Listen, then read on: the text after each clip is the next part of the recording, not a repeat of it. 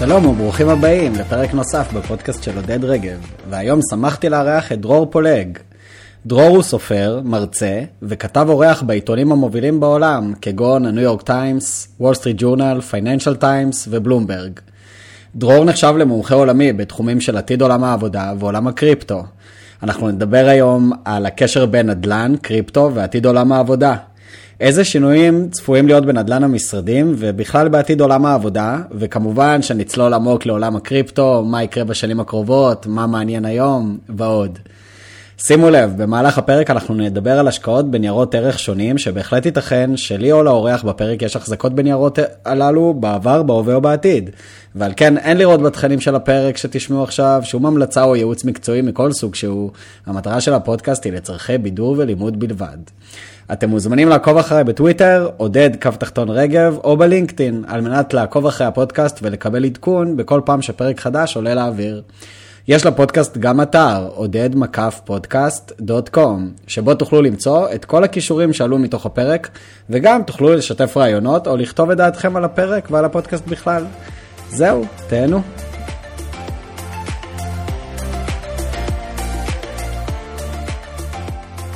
אוקיי, okay, אז uh, שלום וברוכים הבאים לפרק חדש בפודקאסט של עודד רגב, והיום אני שמח לארח את דרור פולג. Uh, כמה מילים על דרור. אז uh, דרור הוא סופר, מרצה, וכתב אורח בעיתונים המובילים בעולם, כגון הניו יורק טיימס, בלומברג, וול סטריט ג'ורנל, פייננשל טיימס ועוד. דרור הוא מומחה בתחומים של טכנולוגיה, קריפטו, נדל"ן ועתיד עולם העבודה. אה, דרור היה בעברו יזם סטארט-אפ והוא ניהל קרן private equity בתחום הנדל"ן. כיום הוא מעביר את זמנו בכתיבה, הרצאות והשקעות. אה, לדרור יש masters degree ב economic history מלונדון סקול אוף אקונומיקס, וגם certificate in finance מאינסיאד. אני מקווה שעשיתי את ה intro סבבה, דרור? אה, אימא שלי פה מתמוגגת נראה לי, זה ה intro הכי מפורט שהיה. רק לדייק, לא ניהלתי קרן, עבדתי בשביל חברה שכאילו real estate private equity. הייתי אחד אה, אוקיי, המנהלים. אה, אוקיי, סליחה על הטייפו שם, אבל השאר אני חושב שהיה נכון פה. פחות או יותר, כן. אז הסיבה שרציתי להזמין אותך זה כי אתה באמת אחד מה-thinkers המובילים בכל ההתפתחויות שקורות בעולם, אה, גם בצד של הקריפטו, גם בצד של ה-future of work, גם בעניין של אה, נדל"ן, אה, ונדל"ן מסחרי, כתבת על זה לא מעט, אפילו כתבת ספר. אז רציתי לפתוח ולשאול אותך, יש קשר בין התחומים השונים האלו לכאורה שאתה כותב עליהם כל כך הרבה? כמובן. אז קודם כל הקשר זה אני, רק אני כותב עליהם, אבל בשבילי מה שמעניין אותי הוא שינוי.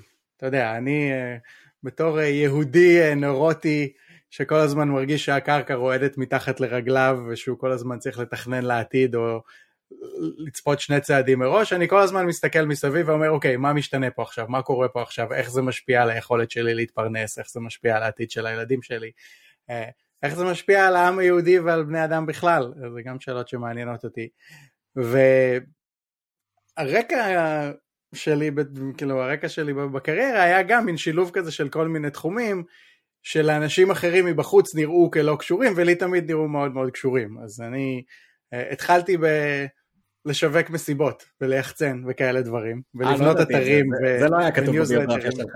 כן, אז ככה התחלתי בתיכון, אפילו לפני התיכון, בנתניה, יודע, חבר אה, של אח שלי הגדול היה די-ג'יי, אני וכמה חברים חילקנו הזמנות, ובעצם מה שאתה עושה בעסק הזה, זה כבר שילוב בין נדל"ן למדיה, לתקשורת, לתרבות, כי אתה בעצם אומר, יש פה איזה חור נידח שאף אחד כנראה לא רוצה לבוא אליו, איזה מחסן, איזה חממה, איזה בית קפה סגור, ואתה אומר, בוא עכשיו נביא לפה אנשים, בוא נמלא אותו בתוכן, בוא נלך ונעצב משהו מגניב, נבנה איזה סיפור, ונייצר פה איזשהו ערך כלכלי.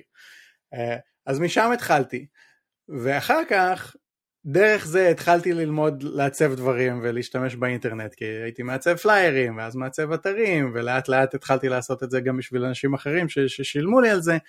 Uh, מפה לשם, אחרי הצבא, הלכתי ללמוד תקשורת ועיצוב דיגיטלי uh, באוסטרליה, סתם כי היה לי נחמד שם וזה פתאום נראה לי הגיוני כשטיילתי וגם זה היה זול יחסית למקומות אחרים בעולם, לפחות אז. ומאוסטרליה דילגתי לאסיה, מאוד מאוד עניין אותי לעשות דברים בסין או ביפן. אה, טיילתי שם גם אחרי הצבא ובככה 2004-2005 דילגתי לסין. התערבבתי עם איזה משרד פרסום מקומי, התחלנו לעשות דברים ביחד, הם עוד לא ידעו כל כך הרבה על הדבר הזה שנקרא אינטרנט, לי כבר היה שם ניסיון של איזה עשר שנים. והרבה מהלקוחות שלנו היו חברות נדל"ן, אנשים שבונים בונים בנייני דירות, או כל מיני אה, קמעונאים שבונים, אה, אתה יודע, מרכזים מסחריים כאלה ואחרים, או בתי מלון. ופתאום מצאתי את עצמי נשאב לעולם הזה, ששוב, מצד אחד אתה אומר, מה הקשר לנדל"ן? מצד שני, כל הקשר שבעולם, כי בסוף נדל"ן זה לקחת איזה חתיכה של אדמה איפשהו. א', להבין בכלל מה היא שווה, להסתכל על השוק מסביב, להבין איך אנשים מתנהגים, מה הם עושים, למה הם יבואו לכאן ולא למקום אחר.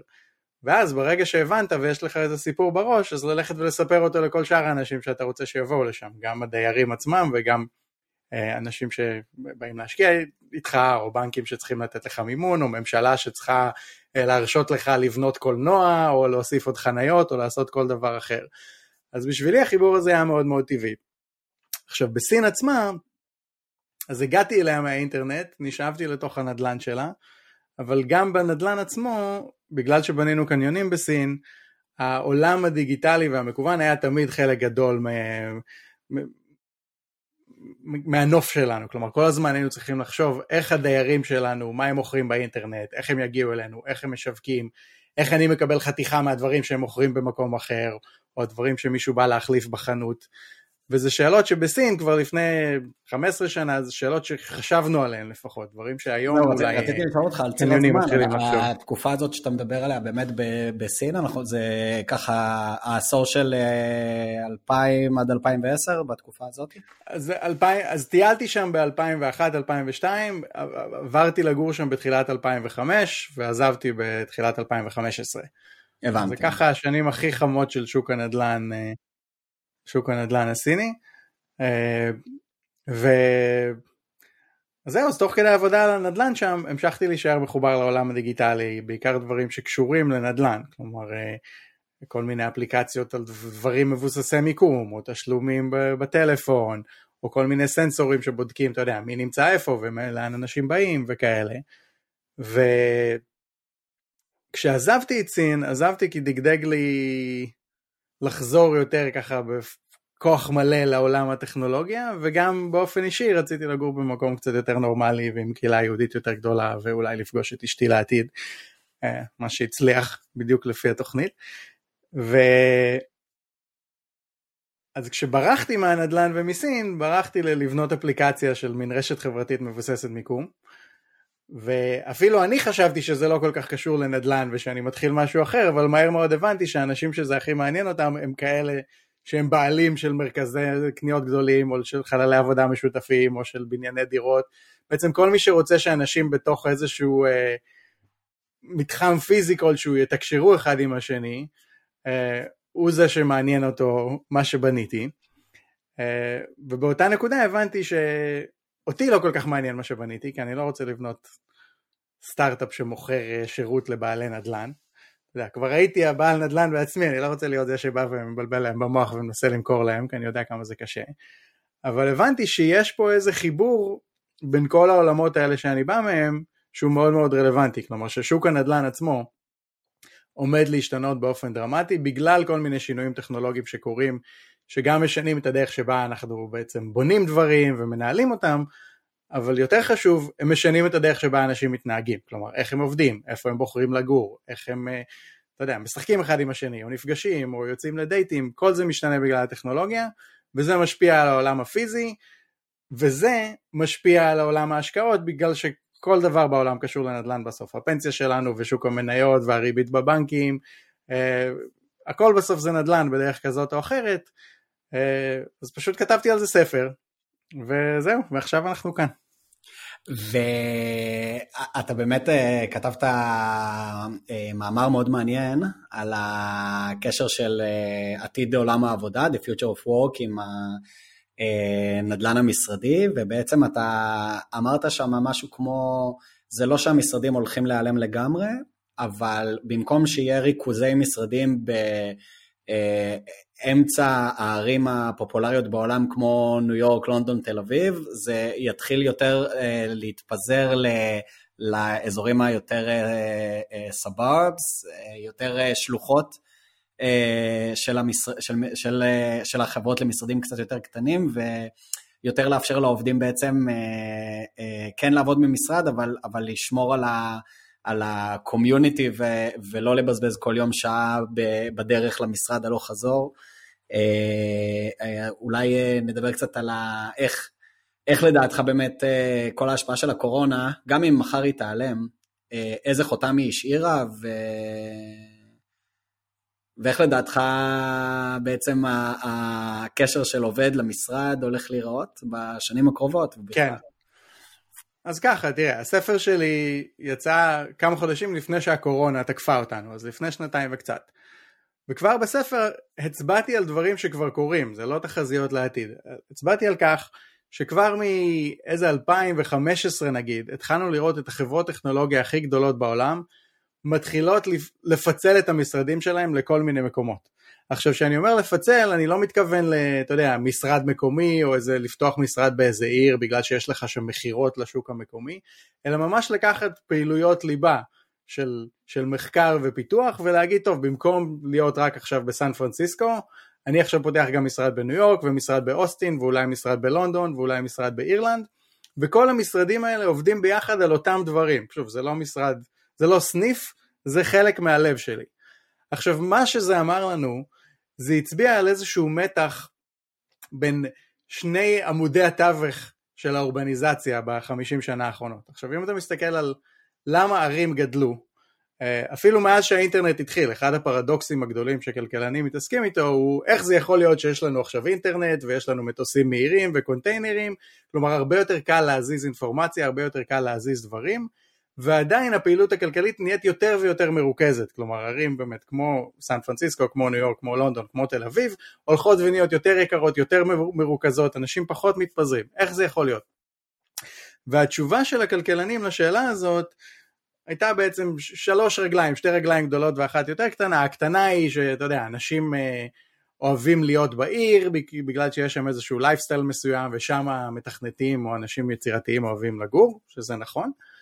אבל השתיים היותר חשובות היא שבעצם בשביל לייצר חדשנות אנשים חייבים להיות פיזית באותו מקום, הם צריכים להתנגש אחד בשני מה שנקרא, כי ככה נולדים רעיונות, ושתיים, בכדי לייצר צמיחה באופן הכי הכי יעיל, חברות צריכות גישה לשוק עמוק, כלומר הן צריכות להיות במקום שאפשר אה, אה, שיש להם גישה לכמה שיותר אנשים, בגלל שככה הם יכולים להצליב באופן הכי הכי ספציפי את הבן אדם הנכון למשימה הנכונה. כלומר, לא רק למצוא מהנדס עם ניסיון של עשר שנים אה, בשפת תכנות כזאת או אחרת, אלא למצוא מהנדס עם ניסיון של עשר שנים בשוק האדטק הספציפי, שאתה יודע, עם דגשים מאוד מאוד מאוד צרים, כלומר בעצם מין כזה אז אם אני מבין נכון, יש כאן אה, בטיעון השלישי הזה איזה סוג של ביצה ותרנגולת, כלומר החברות בוחרות להיות במרכזי הערים כדי שיהיה להם access ל talent pool הכי, הכי רחב והכי גדול, והעובדים הולכים למרכזי הערים כי כל החברות הכי אה, גדולות אה, התמקמו שם. אז כן. נוצר שם איזה מעגל כזה, לא? עכשיו כן, עכשיו זה כמו בעולם ה dating, אם אתה רוצה למצוא בחורה שהיא גם אה, יהודייה, גם ג'ינג'ית, גם מטר שמונים, גם רזה, גם אוהבת לשחק פינג פונג, כאילו יש לך רשימת דרישות כזאת, הסיכוי הרבה יותר גבוה שתמצא אותה אם אתה בעיר גדולה, אם אתה כאילו מחפש באיזשהו, אה, באיזושהי בריכת אה, כישרון גדולה יותר. עכשיו עד לא מזמן שלושת העמודים האלה דחפו לאותו כיוון, כלומר החברות אמרו אני רוצה אנשים שיתנגשו אחד בשני ויעבדו פיזית ביחד, ואני רוצה גישה לשוק הכי גדול שיש. אז התשובה הפשוטה היא אני הולכת לעיר הכי גדולה שיש. עכשיו התחלנו לראות כבר לפני קורונה שמשהו מתחיל להשתנות כי פתאום החברות בעצם נתנו לנו אינדיקציה בזה שהם פיצלו את המשרדים שלהם שהם אמרו הרעיון הזה של גישה לשוק יותר גדול, לשוק עבודה יותר גדול, זה הופך להיות עכשיו יותר חשוב בשבילי מאשר לשמור את כל העובדים שלי באותו מקום. כלומר אני הולך לפצל את המשרד שלי לחמש ערים שונות בכדי שאני אוכל לחפש עובדים בשוק פתאום של 50 מיליון איש או 80 מיליון איש, וזה יותר חשוב לי מאשר לשמור את כל העובדים האלה ביחד באותו מקום. כלומר, יותר חשוב לי רוצה... להצליב את העובד הספציפי. כן, סליחה. אני רוצה לרדת רגע לסוף דעתך. אתה מדבר על זה שזיהיתם לפני הקורונה שחברות פיצלו את המשרדים שלהם לערים שונות. עכשיו, סתם לדוגמה, לגוגל יש משרדים אה, בתל אביב, בשנגחאי ובלונדון מ-10-15 שנים אחורה, ובכלל, אינטל החזיקה פה מרכז פיתוח בשנות ה-90, אז אני רוצה רגע לשים את ה distinction, אתה מדבר על זה ש...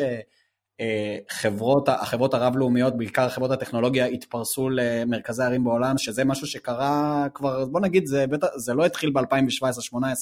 אז יש משהו יותר ספציפי שאתה... ומה בדיוק ההבדל בין מה שקרה מאז, לפני 20-30 שנה, למה, לתופעה הספציפית שאתה זיהית קצת לפני הקורונה? אני מנסה לשים את האצבע בדיוק על ההבדל. מצוין. יש פה כמה, כמה ניואנסים. מצטער אם אני מכניס אותך לפינה. לא, מעולה. קודם כל, באמת, אם אתה מסתכל על חברות כמו אינטל ואחרות, היו להם מרכזי פיתוח או כל מיני מקומות כאלה שהם היו די כאלה self-contained, הם היו מין כזה, סבבה, אתם שם, תעבדו על המוצר הזה והזה, דברו איתנו כשאתם uh, מסיימים לבנות משהו. מה גם שאינטל באמת באותו זמן הייתה סוג של ה... היוצא מן הכלל שמצביע על הכלל, אתה יודע, אינטל זה חברה מאוד מיוחדת עם DNA כזה כפול שהיא גם ישראלית וגם אמריקאית מלכתחילה, היא לא דוגמה לאיך חברות התנהלו uh, עד לפני עשר שנים. אבל מה שיותר חשוב הוא שכמו שציינתי, לחברות תמיד היו, אתה יודע, סניף מקומי, או, או אפילו חבר'ה שעובדים על משהו ספציפי, בעיקר אם זו חברה שהם רכשו, אז הם אומרים סבבה, נשאיר אותם איפה שהם ושיעבדו על זה. אבל מה שהתחלנו לראות ב-2015 בערך ואילך, זה ממש מפקדה מספר 2 או מפקדה מספר 3, אתה יודע, במקרה של אמזון הם ממש גם קוראים לזה כך, כאילו HQ2, HQ3, הם לא אמרו סבבה אנחנו פותחים עוד משרד איפשהו כדי להביא עוד כמה אנשים, אלא הם אמרו זה המפקדה שלנו, זה חלק, זה, זה חלק מהליבה של החברה. בנוסף מה שהתחלנו לראות, שבאמת ההתנהגות הזאת שכן הייתה קיימת אצל חברות מסוימות שבאמת המחסור בכוח עבודה ספציפי הוא מאוד מאוד אה, חמור, כבר לפני 30 שנה באמת הם היו פותחים כמה משרדים כאלה בשביל זה, אבל התחלנו לראות את, ה, את הדבר הזה הופך ממשהו מאוד מאוד צר למשהו שמתחיל לאפיין את כל שוק הטכנולוגיה, ובמקביל ששוק הטכנולוגיה עצמו מתחיל לאפיין את כל הכלכלה, כי זה הופך להיות השוק הכי גדול, שצומח הכי מהר ומתחיל לגעת ביותר ויותר תעשיות, אז הוא כבר לא איזה פינה נידחת באמת כמו שאינטל הייתה בישראל לפני 20 שנה, שסבבה, היה איזה הייטק כזה, וזה היה סיפור נחמד. היום זה, אתה יודע, זה, זה כן. האמצע של... זה האמצע של הבורסה, זה האמצע של הכלכלה, זה האמצע של שוק העבודה, אה, אז בעצם התופעה הזאת שכן, היו לה סימנים כבר לפני זה, הפכה להיות הרבה הרבה יותר חשובה, ואז היא נהיית רלוונטית לי, כי אז היא באמת מתחילה להשפיע על שוק המשרדים כולו, לא רק על איזה סבבה, אז לאינטל יש משרד בישראל, זה לא מעניין אף אחד. ומה קרה בקורונה? זה משנה. אז בקורונה, זה דחף את כל זה, קודם כל זה הקדים את זה בכמה שנים, ו... זה בעצם הפך על הראש את כל הניסוי הזה. כלומר, אם הטענה שלי לפני הקורונה הייתה, אתה יודע, לחברות יותר חשוב באמת גישה לשוק יותר רחב מאשר לשמור את כל העובדים שלהם ביחד, אה, והמשרד שלהם הרבה פחות חשוב להם ממה שהן חושבות או ממה שהן אומרות. בקורונה פתאום זה הפך להיות הפוך לגמרי, אתה פתאום אומר סבבה עכשיו כולם בבית, אז פתאום אתה רואה קודם כל וואו זה עובד כאילו כולם חיכו כזה טוב כן כן לשבוע זה מספיק אבל אחרי חודש בטח זה, זה יתפרק ואז אחרי חודשיים ואז אחרי חצי שנה שנה וחצי שנתיים כבר. אתה אומר אוקיי כנראה שזה עובד כאילו בלי שכולם צריכים להיות במשרד כל הזמן. גם אם תיאורטית אולי זה פחות יעיל ולא יודע מה אבל, אבל החברות האלה צומחות. אה, ושתיים באמת עכשיו כל החשבון הכלכלי שהם עושים בראש בקשר למשרד שלהם השאלה היא לא איפה אני צריך לחתוך. עכשיו אתה פתאום מתחיל באפס, אתה אומר אף אחד לא במשרד, ואתה שואל את עצמך מי בכלל צריך להיות במשרד, ואיפה אני צריך שיהיה לי משרד, ומה העובדים שלי בעצם רוצים, בוא נתחיל מהם עכשיו, מה הם רוצים. וכשאתה שואל אותם מה הם רוצים, הם אומרים לך דברים מאוד מאוד שונים ממה שהם כרגע מקבלים. הם אומרים, א', אני רוצה להיות בבית יותר. ב', כן, אני רוצה משרד, אבל אני רוצה לבוא וללכת מתי שבא לי. ג', יהיה נחמד אם גם יהיה לי גישה לאיזה משהו קצת יותר קרוב לבית. או אפילו משהו ליד המשרד, אבל לא סתם לבוא לשבת, אלא אני צריך חדר פגישות, אני צריך חדר podcasting, אני צריך לא יודע מה. פתאום אתה מתחיל לחשוב עליהם כמו כל צרכן אחר בעולם, שאתה פתאום אומר, אוקיי, אתה הצרכן שלי, אתה הלקוח, מה אתה רוצה? שזה עולם מאוד מאוד שונה מלהגיד, הנה יש פה קופסה, כולם לבוא ויאללה, חתמנו על שכירות ל-20 שנה ועכשיו תיישרו קו איתנו. ובמקביל התחרות הזאת על הכישרון, על למצוא את האנשים הספציפיים האלה, נהייתה הרבה יותר אינטנסיבית, בגלל שפתאום כל החברות הגדולות מתחרות אחת בשנייה בכל מקום, וגם מתחרות עם החברות המקומיות בכל מקום. אז אם באמת החבר'ה בתל אביב עד היום, אתה יודע, אם היה לך משרד בתל אביב, ניסית לשכור עובדים בתל אביב, פתאום אתה מתחרה לא רק עם החברות בתל אביב, אלא באמת עם החברות בכל העולם, ולא רק אלה שיש להם כסף או זמן לעשות למישהו רילוקיישן, אלא גם כאלה שפשוט ייתנו למישהו להישאר בתל אביב ופשוט יביאו אותו לעבוד פתאום בגוגל או בסטרייפ או בפייסבוק או בכל חברה אחרת שאולי אין לה משרד בתל אביב בכלל. אז שוק העבודה הופך להיות הרבה יותר תחרותי. ו... אז, אז איך אתה אנחנו... חוזה שזה ילך מפה, קדימה? אני חושב שאנחנו הולכים לאיזשהו עולם שהוא הרבה יותר אכזר. כלומר, יש הרבה אנשים שהעולם הפיזי הגן עליהם מתחרות. כלומר ש... אתה יודע, אודי אלן אמר 50% מההצלחה זה to show up, אז במשרד הרבה פעמים היה ככה, אתה יודע, יש הרבה אנשים שעצם זה שבמשרד, זה אומר שהם אה, עושים משהו מועיל, או שמישהו חושב שהם עושים משהו מועיל. אה, או שהם באמת עושים משהו מועיל, אבל אם אתה פתאום תשים אותם להתחרות מול הבן אדם הכי טוב בעולם במה שהם עושים, אז פתאום הם לא יראו כל כך מועילים. אבל עד עכשיו הבן אדם הזה היה בסן פרנסיסקו, אז הוא לא באמת התחרה איתם. אבל פתאום כשאתה פותח למין שוק כזה של כישרון גלובלי, זה מתחיל להיראות הרבה יותר כמו, כמו השוק ל... אתה יודע, למוצרי בידור או לספורט או לדברים כאלה, שאתה פתאום אומר, אנחנו נמצא את הבן אדם הכי טוב בכל, בכל תחום ונביא אותו אלינו ונשלם לו כמה שהוא שווה, אז פתאום יש לך אנשים שמשלמים להם פי 50 יותר מלבן אדם שישב לידם במשרד, ומצד שני הבן אדם שישב לידם במשרד פתאום מתחרה עם איזה מישהו בהודו או בקרואטיה או בלא יודע מה, לעשות כל מיני פעילויות, שעד לא מזמן נחשבו למין כזה עבודת מעמד, ב, אתה יודע, צווארון לבן, מעמד בינוני גבוה כזה, גם אם לא היית אה, גאון עולם או המתכנת הכי חייתי שיש, כן. או, או עם שילוב ספציפי של, אה, של תכונות.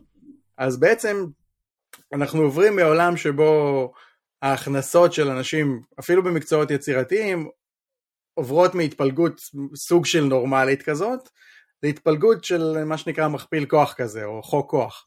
שבעצם הטובים ביותר יכולים. כמו לרונלדו ולמסי כן. יש חוזי עתק, כן. ולאט לאט זה יורד למטה עד לשחקנים כן. בליגת העל. עכשיו, גם בעולם המשרדים, אתה יודע, גם בעולם התוכנה, אפילו בתוך גוגל יש אנשים שמרוויחים פי עשר אחד מהשני, למרות שלכולם יש את אותו רמת חינוך נגיד, ואולי ניסיון די דומה.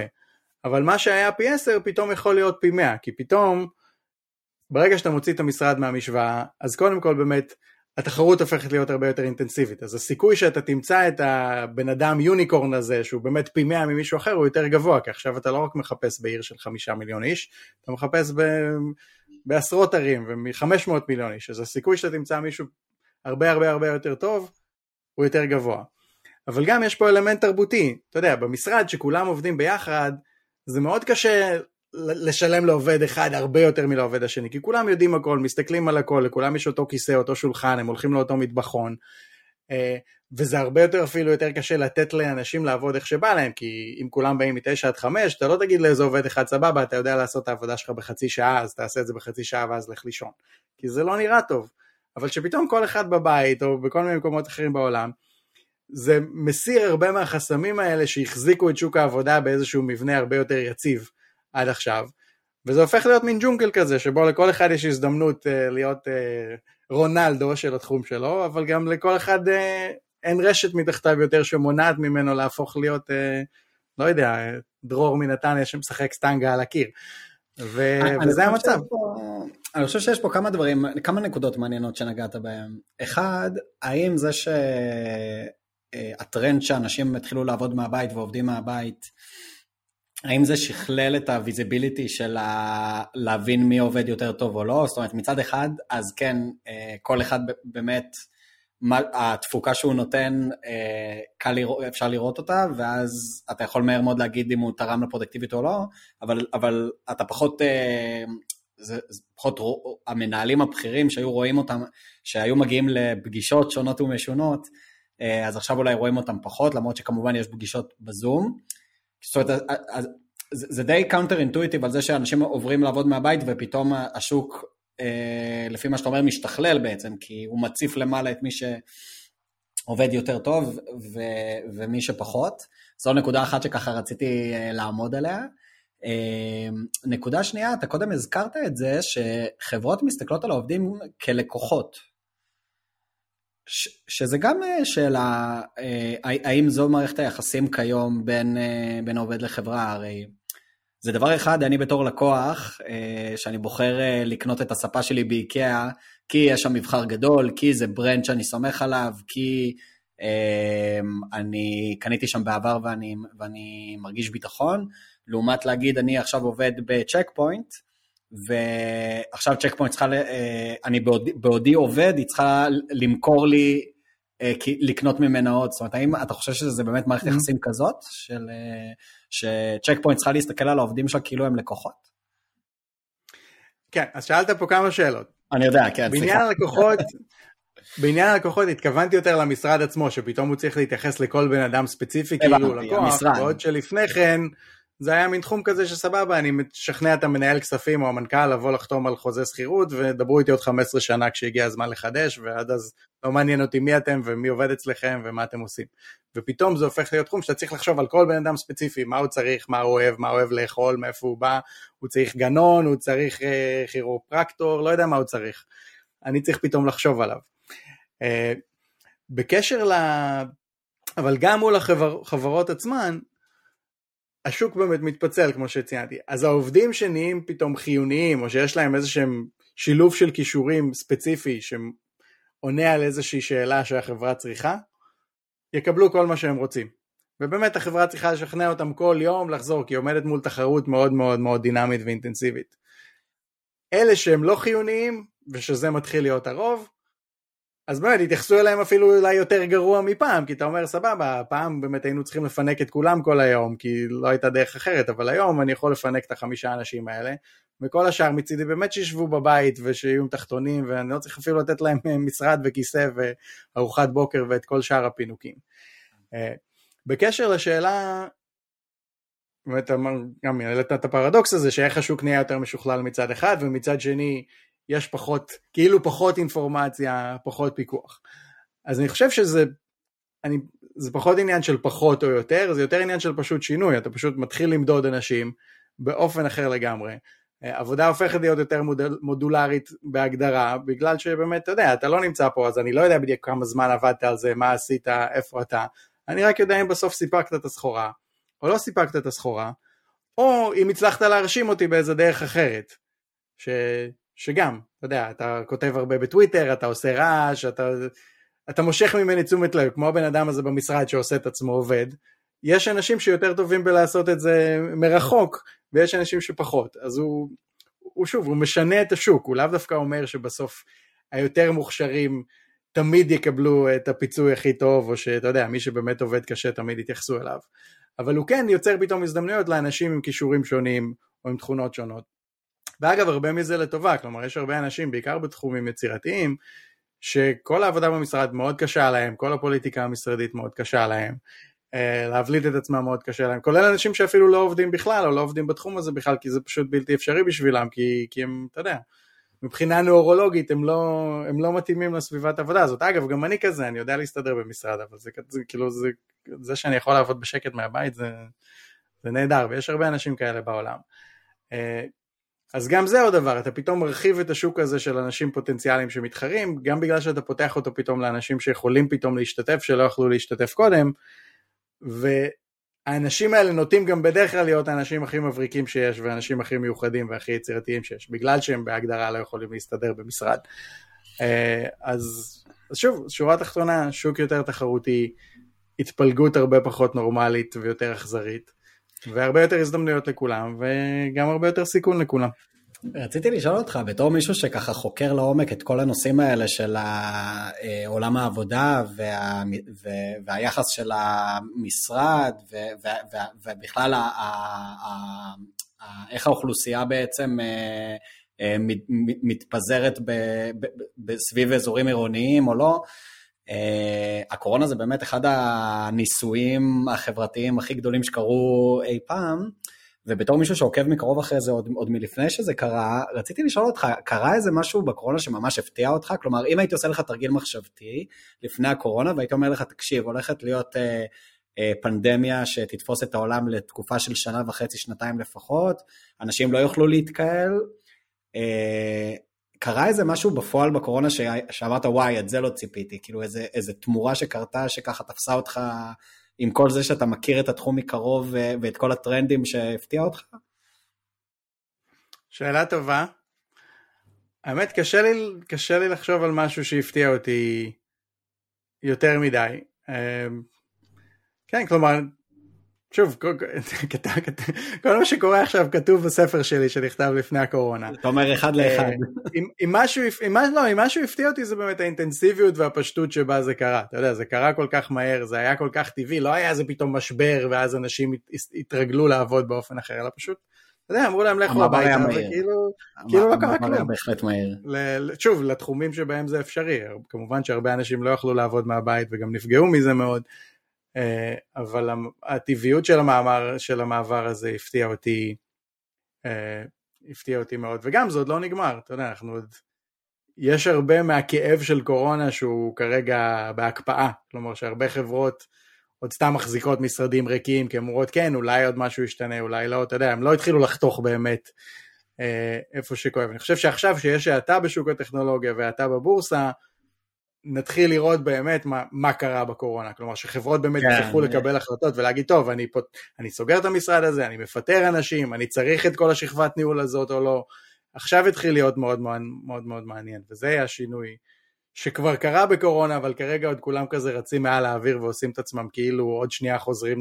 כן, לאיך שהכל היה קודם. לעשות איזושהי הערכה מחדש אבל גם זו שאלה, זאת אומרת גם אני חושב שאתה כתבת את זה, זה אמנם היה לפני כמה חודשים אבל קשה לי לראות מצב שחברות לגמרי uh, will eliminate their offices entirely, זאת אומרת, mm-hmm. קשה, לי, קשה לי לראות מצב כזה, אני, אני כן מסכים איתך שיהיו שינויים, אני כן מסכים איתך שנגיד אם יש חברה, סתם אני אומר שיש לה 300 עובדים, היא כבר תרגיש בנוח עם זה שהיא תיקח space ל-300 עובדים, כי היא יודעת שגם אם היא תגדל, בשנים הקרובות, גם ככה כמעט אף פעם לא כולם יהיו באותו יום במשרד, ו... Mm-hmm. מה אתה חושב על זה? זה שזה גם, שזה יהיה משהו כזה? תראה, כשאנחנו מסתכלים על שוק המשרדים, יש פה שלושה אתגרים.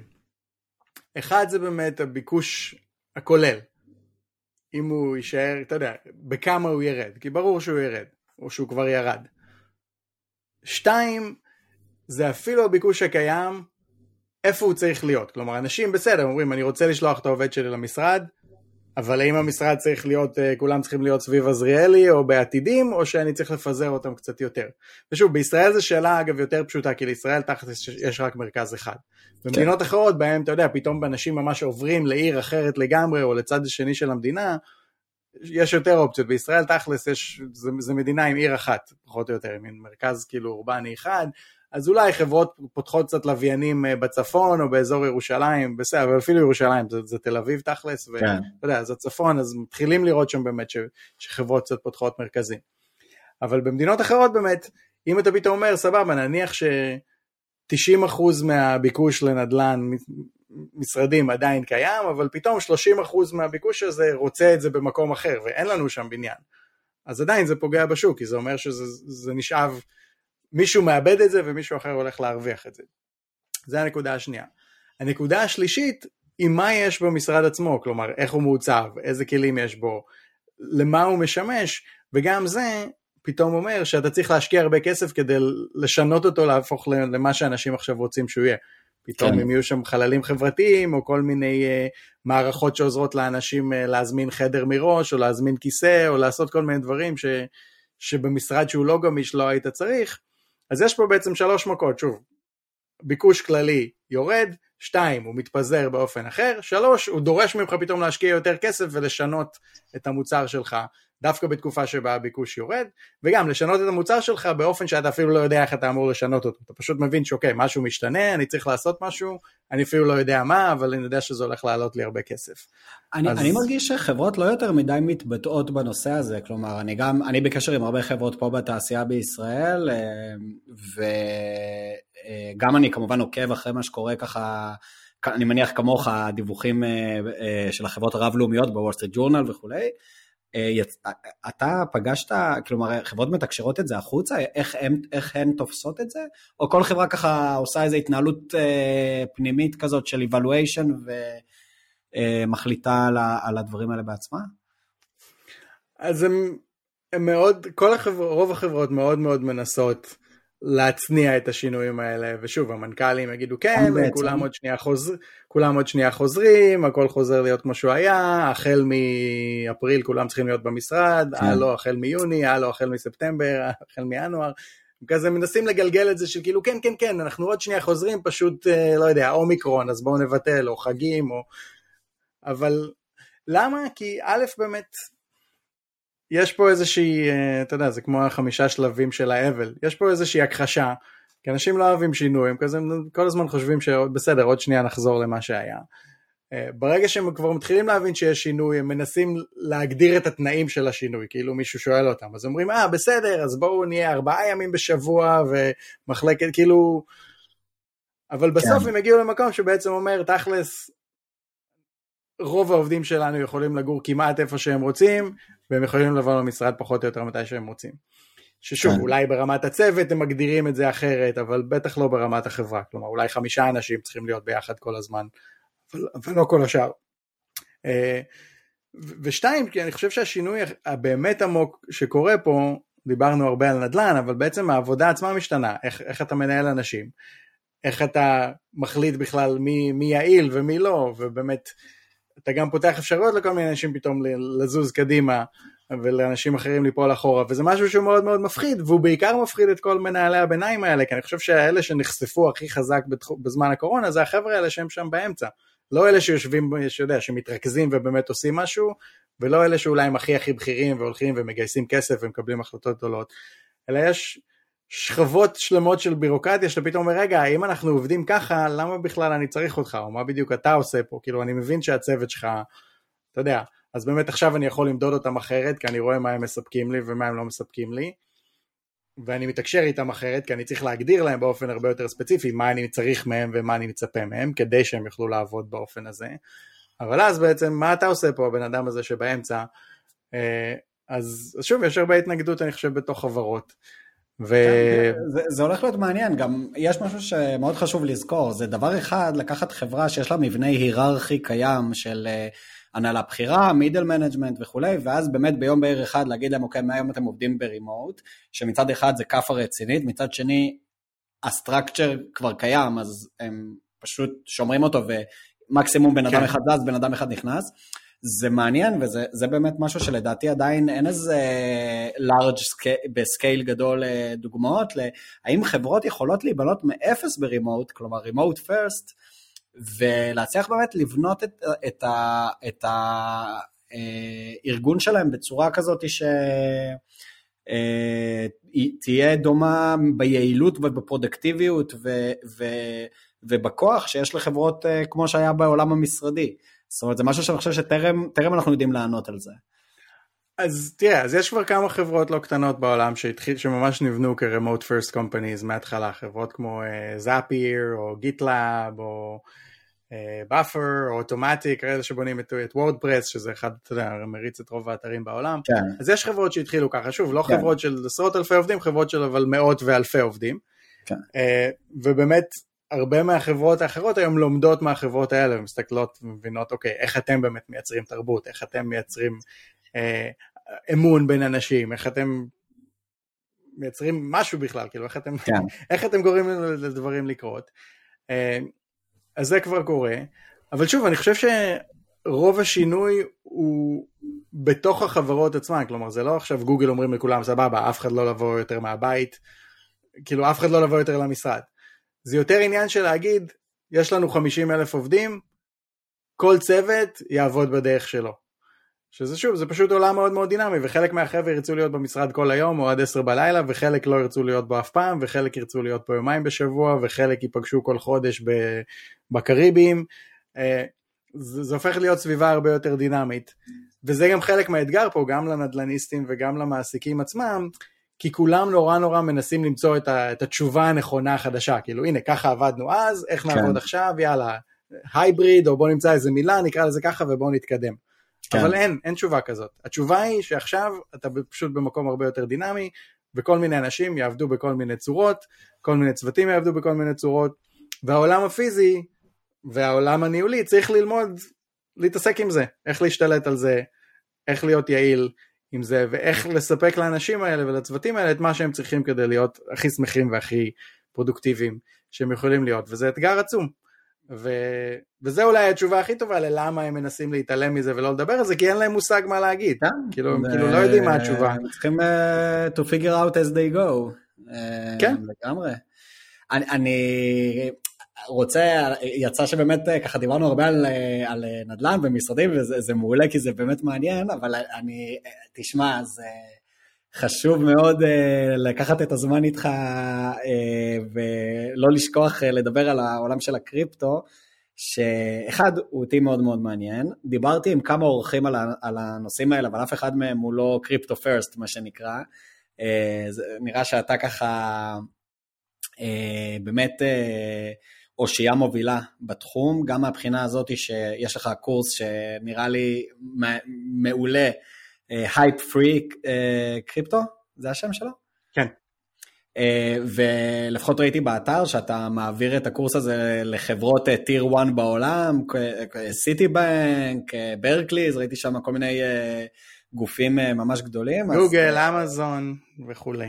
אז כן. זה די מדהים שבנית קורס כזה, וגם ראיתי את הקוריקולום, וזה ממש נראה שאתה מכסה את זה מדהים. אז, אז רציתי לדבר איתך ככה על התחום הזה, ולהתחיל בלשאול אותך, מה, מה, איך, איך אתה רואה את הקריפטו, אפשר לדבר על הביטקוין, אפשר לדבר על הפרויקטים השונים, וווב שלוש, ו... כל הדברים האלה, אבל אני, יותר מעניין אותי כמכלול, איך אתה רואה את הקריפטו אה, אה, בשנים הקרובות, ובכלל בעתיד, בעתיד היותר אה, של ה-10-20 שנים הקרובות, איזה מקום זה הולך לתפוס אצלנו בכלכלה, אה, האם זה הולך להיות אה, first class citizen אה, כמו ה-US דולר וה-ין היפני, אה, או שזה תמיד הולך להיות משהו נישתי כזה ש... שנמצא שם, אה, אבל אה, כמו, אולי כמו זהב או משהו כזה, אבל, אבל לא, לא מעבר. אה, איך אתה רואה את הדבר הזה? זאת אומרת, עד, עד כמה הקריפטו הולך להיכנס לחיים שלנו לדעתך? הוא הולך להיכנס בגדול. עכשיו, זו שאלה מאוד מאוד קשה, כי אפילו המילה הזאת היא מילה מאוד מאוד מתעתעת ומסובכת. אתה יודע, כשאתה אומר קריפטו, אם נקביל את זה נגיד, לה, אתה יודע, יש אנשים שאומרים קריפטו זה כמו האינטרנט בשנות ה-90. כן. אז יש בזה משהו, רק שקריפטו, אם אתה רוצה לדייק, הוא כמו האינטרנט, כמו השוק מניות שבו החברות אינטרנט נסחרות, והוא גם שילוב של שניהם, הוא כמו שוק מניות מטורף שקורה על האינטרנט. כלומר, שבו הכל זז מהר, יש מלא בלבולי מוח, מלא פירמידות, מלא שטויות, מלא רעש. אה, אז זה, זה, זה סדר גודל של טירוף שהעולם עוד לא הכיר. כלומר, גם ברמת השינוי וגם ברמת הספקולציה והטעויות והשטויות שאנשים עושים והרמאויות שצצות בתוך זה. אה, עכשיו, לאן זה הולך?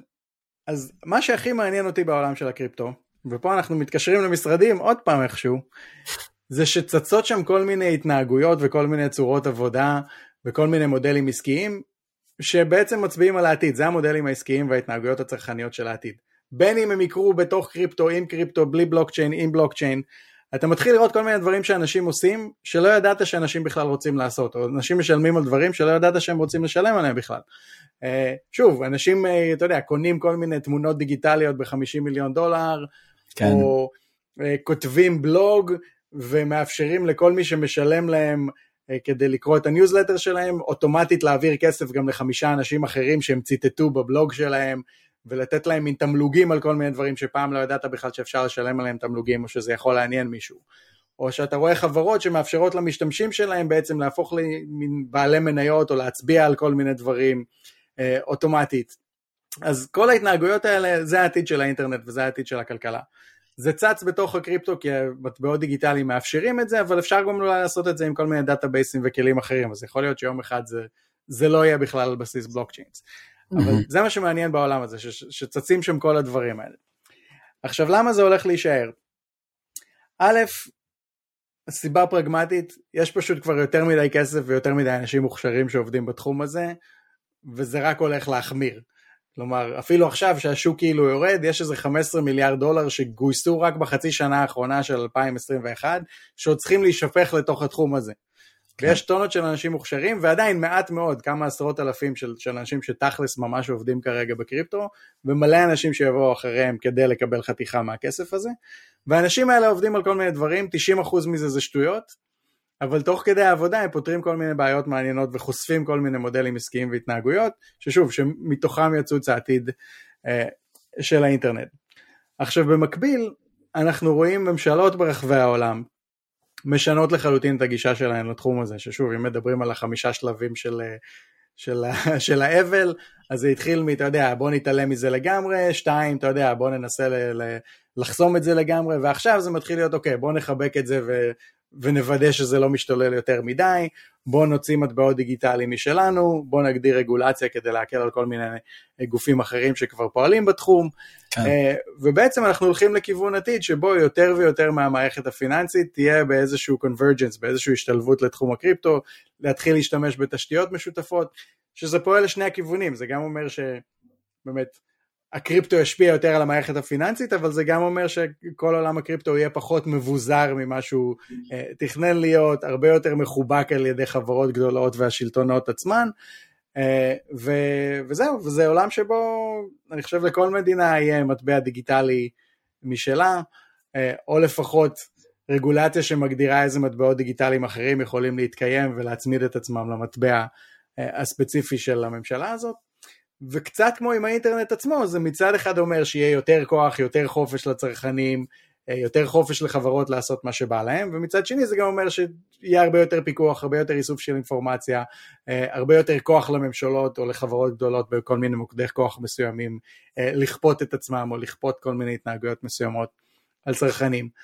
אז השינוי הכי גדול שאני חושב שקריפטו מביא לעולם או הזדמנות לשינוי, הוא בעצם מערבב קצת את התמונה, זה לא אומר שבברירת כן. מחדל זה יהפוך לעולם יותר טוב, או יותר uh, שוויוני, או יותר, uh, לא יודע מה, דמוקרטי, או חופש ביטוי, או כל מיני דברים אחרים ש, שהרבה, בעיקר חבר'ה מהביטקוין ככה חושבים, uh, זה מייצר הזדמנות לשינוי חיובי, אבל זה בטח לא מוביל לשינוי חיובי באופן אוטומטי, ובשורה התחתונה, יהיה קשה מאוד גם לדעת אם זה באמת הצליח או לא, כי יהיה הרבה שינוי, וכמו שאנחנו שואלים היום על האינטרנט, האינטרנט הייתה טובה לאנושות, היא עזרה יותר לאנשים או גרמה יותר נזק, היא יותר טובה לדמוקרטיה או פחות טובה לדמוקרטיה, היא, היא צמצמה פערים או הגדילה פערים, אתה יכול לענות איך שאתה רוצה על השאלות האלה, כן. כי התשובה היא כן, כן אבל מכל מיני כיוונים או לא אבל מכיוונים אחרים, אה, והקריפטו זה רק תוספת של אינטנסיביות לכל הטרנדים המטורללים האלה. תראה, אני, אני חושב שמה שמרתק בעולם של הקריפטו זה בעצם לקחת את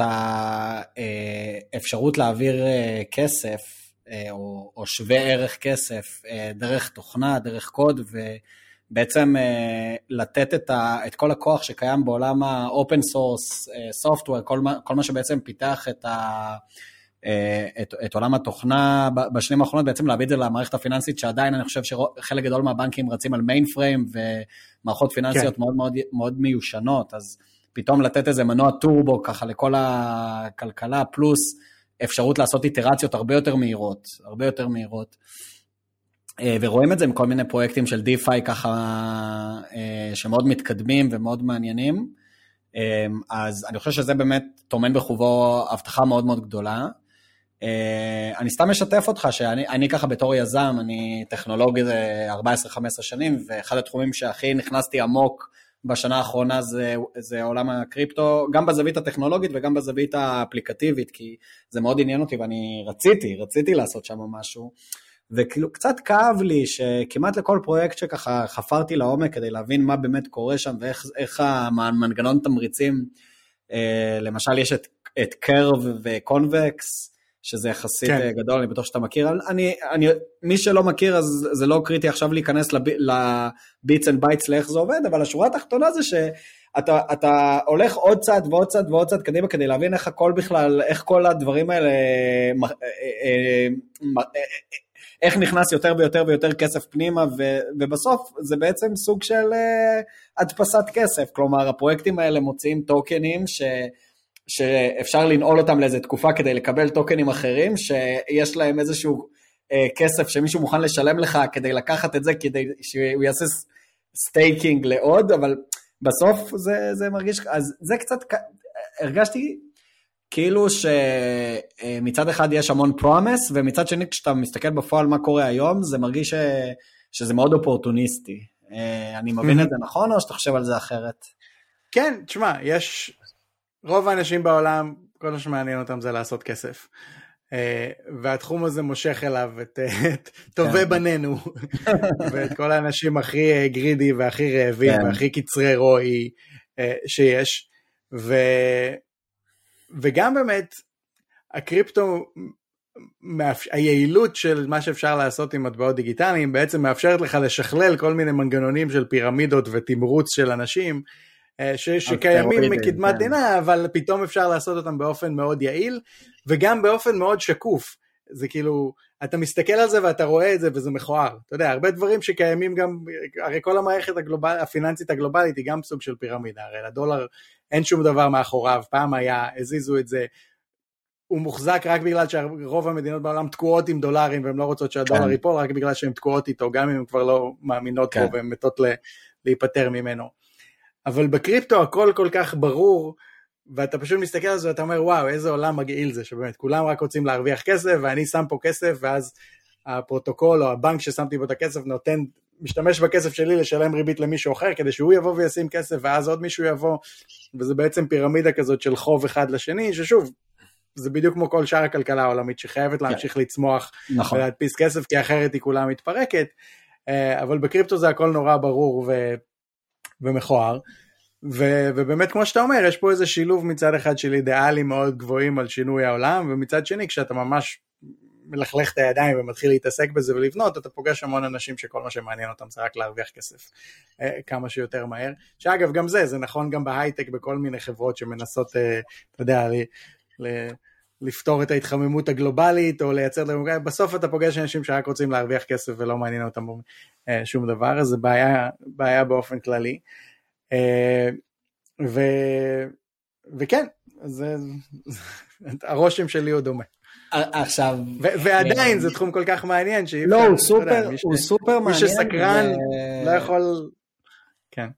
הוא סופר מעניין ואני מאוד יכול לראות עולם שהפרויקטים של ה DeFi, DeFi, הכוונה בפרויקט DeFi זה בעצם אה, אה, תוכנה שרצה ואפשר אה, להשתמש בה בשירותים שלה כמו להלוות כסף או להחליף, mm-hmm. כמו שהם מחליפים בעולם המסורתי יורו לפאונד, אז אפשר להחליף קריפטו קרנסי A ל-B.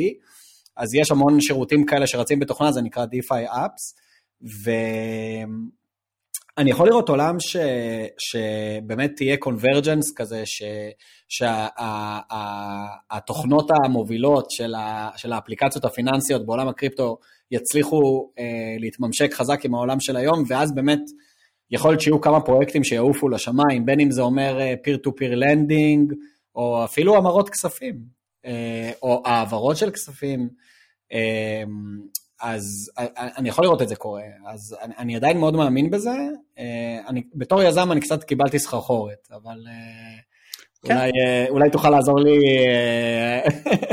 אחר כך לראות אם יש הזדמנויות שאתה מאמין בהן שככה שווה בתור יזם, אולי באמת אני אשאל אותך את השאלה הזאת, אני אנצל אותה לעצמי ואולי למאזינים, יש תחומים שאתה חושב ש, שספציפית בתוך כל האקוסיסטם הזה, אם זה ה-DeFi Apps ו-Web 3 וה-Currencies השונים, יש תחום שלדעתך מעניין בתור יזמים להסתכל עליו יותר ככה, שלעשות בו innovation היום זה מעניין?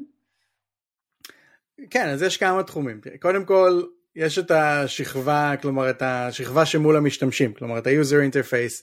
יש המון המון מה לשפר בעולם הזה, פשוט כדי להקל על אנשים בכלל להשתמש בקריפטו, להבין מה הם עושים, לא לעשות טעויות, אה, פשוט היום לפתוח ארנק, לפתוח חשבון קריפטו, לעשות פעולות בסיסיות, זה מאוד מאוד מסובך.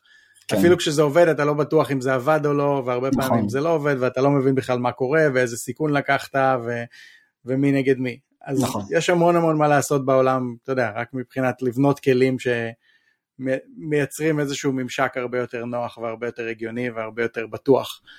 אה, שתיים, יש המון מוצרים פיננסיים שעדיין לא קיימים, שאני חושב שהם מאוד מאוד מעניינים ואפשר לבנות אותם אולי רק עם קריפטו. אה, אז אם אנחנו חוזרים קצת לשוק העבודה, אנחנו מסתכלים על עולם שיש בו הרבה יותר סיכון, אה, הרבה יותר חשיפה של אנשים לכל מיני סיכונים, והיסטורית, כשהסיכון עולה, צצים כל מיני מוצרים פיננסיים שעוזרים לאנשים לגדר את עצמם בכל מיני צורות. יכול להסביר למה אתה מתכוון שאתה אומר סיכון בעולם המסורתי? שוב, שהעבודה שלך היום פחות יציבה, שהחסכונות שלך אתה לא יודע אם הם יהיו מספיק כדי להיות שם כשאתה, כשאתה פורש.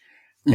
שהשוק מאפשר לך להיות הרבה יותר יזמי, אבל שוב, לא כל האנשים רוצים אה, להמר על כל הקופה ואולי להצליח ואולי לא. אז אולי הם רוצים לחלוק את הסיכון שלהם עם יותר אנשים, או לוודא שאם הם עושים איזה טעות, עדיין יש להם איזושהי רשת ביטחון שפתאום תצוץ ותעזור להם. או לשתף את הסיכון שלהם יחד עם עוד עשרה חברים אחרים, להגיד סבבה, כל אחד מאיתנו עכשיו יקים איזה מיזם, אם אחד מאיתנו מצליח כולנו מרוויחים, אה, אם אחד נופל לגמרי אז יש איזה רשת ביטחון. עם, עם קריפטו אתה יכול לבנות כל מיני מנגנונים כן. כאלה, לחלוק סיכונים ולחלוק uh, פרסים נכון. של, של הצלחות באופן הרבה יותר מורכב ומעניין, שאני חושב מתאים ומקביל לשינויים שאנחנו רואים בשוק העבודה, כלומר זה עולם שיש בו יותר סיכון מצד אחד, יש בו הרבה פחות ודאות, אה, ושוב, וסיכון גם למי שלא רוצה לקחת סיכון, אני לא מדבר על מי שבוחר להיות יזם, אבל גם כן. מי שפעם יכל להגיד, סבבה, למדתי באוניברסיטה, עכשיו אני הולך לעבוד 40 שנה באותה עבודה, זו אופציה שפחות ופחות קיימת, אה, והעולם הזה מצריך כל מיני פתרונות פיננסיים ש... שעוזרים אה, לגדר אותו ו... וככה להפוך אותו להרבה פחות תנודתי בשביל אנשים נורמליים.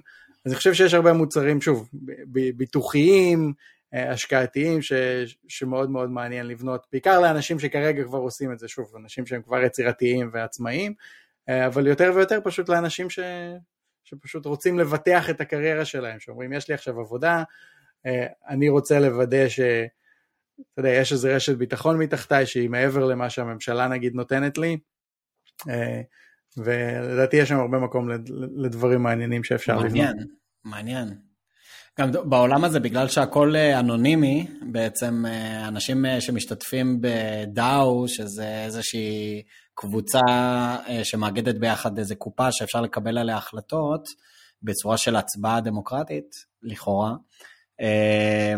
אז... רגע, נקטע לי כמה מחשבה. אתה דיברת על האינג'וס, אה, אז אני אומר, אני אומר אחד, אחד האתגרים, אחד האתגרים, בגלל שהכל אנונימי, זה, זה, זה, זה באמת לבנות את זה בצורה כזאת ש, שאי אפשר לעשות לזה abuse, זה, זה בעצם האתגר הכי גדול. אני, אני, יצא לי לראות כמה דוגמאות כאלה של, של דאוז, וזה, אה, שזה עוד פעם, זה אומר ש, שכמה אנשים ביחד אה, אה, חוברים לקבוצה, הם לא מכירים אחד את השני, הם רק יכולים לפרסם את ה... את הקבוצה הזאת ואיזושהי כתובת שאפשר להפקיד אליה כסף, ואז לקבל בתמורה מה שנקרא טוקנים שאפשר להצביע איתם ולקבל החלטות. ו- והאתגר הגדול הוא, הוא איך אפשר לבנות דבר כזה בלי אה, שבאמת אפשר לסמוך על זה שאף אחד לא ינצל את זה לרעה. אה, אז תראה, מה שמעניין בקריפטו זה לאו דווקא אנונימי לגמרי, אבל הוא מאפשר לך לעשות עסקאות עם אנשים ולדעת את מה שאתה צריך לדעת כדי לעשות את העסקה. כלומר, אם אני אומר, היי, אני הולך למכור לך NFT ואתה הולך לשלם לי עשרת אלפים דולר, אני יכול לדעת שלך יש את העשרת אלפים דולר ואתה יכול לדעת שלי יש את ה-NFT, ושנינו יכולים לדעת שהם יחליפו ידיים אוטומטית ברגע ששנינו נלחץ על איזשהו כפתור. אז אני לא צריך לדעת אם אתה נחמד, אם אתה חכם, נכון. אם אתה נוכל. אפילו אם אני יודע שאתה נוכל, זה לא משנה, כי אני יודע שב... כן. באינסטנט הספציפי הזה, לך יש את מה שהבטחת לי ושאני הולך לקבל אותו אוטומטית ושזה לא תלוי בך. נכון, שבעצם החוזה החכם הוא, הוא עושה מה שנקרא אסקורט, החוזה החכם, אני יכול להפקיד את הכסף שלי לחוזה חכם, ואתה תראה שהפקדתי, אתה יכול להפקיד את הקריפטו, את ה-NFT שלך לחוזה חכם שיחזיק את זה זמנית, ואז בעצם החוזה החכם נותן לי ולך את, ה, את הביטחון לדעת שלמרות שאנחנו לא מכירים אחד את השני, שזה, שאפשר לעשות טרנזקציה אחד עם השני. כן, אפילו בלי הצעד ביניים הזה, כלומר הארנקים עצמם יכולים להסתכל אחד על השני ולהגיד כן, לך יש בארנק את מה שאתה אומר שיש לך, ולי יש בארנק את מה שלי. אבל אתה חייב את האסקורט הזה, כי אז יש לך את ה-first move, כי יש טרנזקציה, מישהו, אחד מאיתנו יעשה ראשון לא, נכון. טרנזקציה. אז... לא, אז כן, אבל הוא לא אפילו מחזיק אותו, הוא פשוט, הטרנזקציה לא קורית עד ששני הצדדים לא, לא מילאו את כל כן, התנאים. כן, זה נגיד התפקיד שאופנסי עושים, הם, הם כן. בעצם יש להם איזשהו חוזה חכם מעל החוזה של, ה, של ה-ERC20, או לא משנה, ה-NFT, כן. אמ, וככה הם מאפשרים לזה לקרות. ה-NFT נגיד, ראינו פחות או יותר איך זה צמח ב-2021 לשמיים, עכשיו זה קצת יותר נרגע. איך אתה מסתכל על, ה-NFT? זאת אומרת, אתה, אתה חושב שזה כאן כדי להישאר, או שזה היה איזה טרנד כזה שהשתגע ו- ועכשיו כולם הבינו שאין שם יותר מדי? מה דעתך? גם וגם. אני חושב שהטכנולוגיה עצמה מאוד מאוד מעניינת. שוב, היכולת הזאת לקחת חתיכות של מידע או חתיכות של, אה, של אה, זכויות יוצרים ולסחור בהן באופן דיגיטלי וגם להגדיר כל מיני חוקים של שוב, של אם זה נמכר, כל פעם שזה נמכר ת, תשלם לי האומן המקורי אחוז מסוים מהמכירה, גם אם אני כבר לא הבעלים, וגם תיתן אחוזים אוטומטית לכל מיני אנשים אחרים שאני הגדרתי מראש, אה, וגם שכל מי שיש לו את זה, פתאום יש לו גישה לכל מיני מוצרים פיננסיים אחרים, או לכל מיני חדרים דיגיטליים או עולמות דיגיטליים אחרים שה-NFT הזה פותח. האפשרויות שזה פותח הן מטורפות והם, והם יישארו איתנו. אה, רוב הפרויקטים שצצו כמובן לא ישמרו על הערך שלהם, אבל שוב הם היו מין ניסוי חברתי כזה חשוב כי למדנו מהם כל מיני דברים ומשכנו אנשים והבאנו כסף לבנות כל מיני כלים. כן. אה, קצת כמו האינטרנט עצמה, אתה יודע, שוב רוב, רוב הדברים שאני השתמשתי בהם בשנת 98 לא קיימים יותר ולא הצליחו. ועדיין זה שהשתמשתי בהם למדתי הרבה דברים חשובים שעזרו לי בעתיד, אז, אז זה די דומה. אני חושב שבשורה התחתונה כל עולם הקריפטו, אם אתה מסתכל על ההיסטוריה האנושית, נצא רגע ל... לא יודע, 100 אלף, 100 אלף רגל, מה שמיוחד בבני אדם באופן כללי זה היכולת שלהם לתאם את הפעולות שלהם, לעשות דברים ביחד בגדול, אתה יודע, מאות אלפי אנשים, עשרות אלפי אנשים, אה, לתאם את הפעילות שלהם. וההבטחה הכי מעניינת של הקריפטו זה שזה בעצם טכנולוגיה לתיאום חברתי.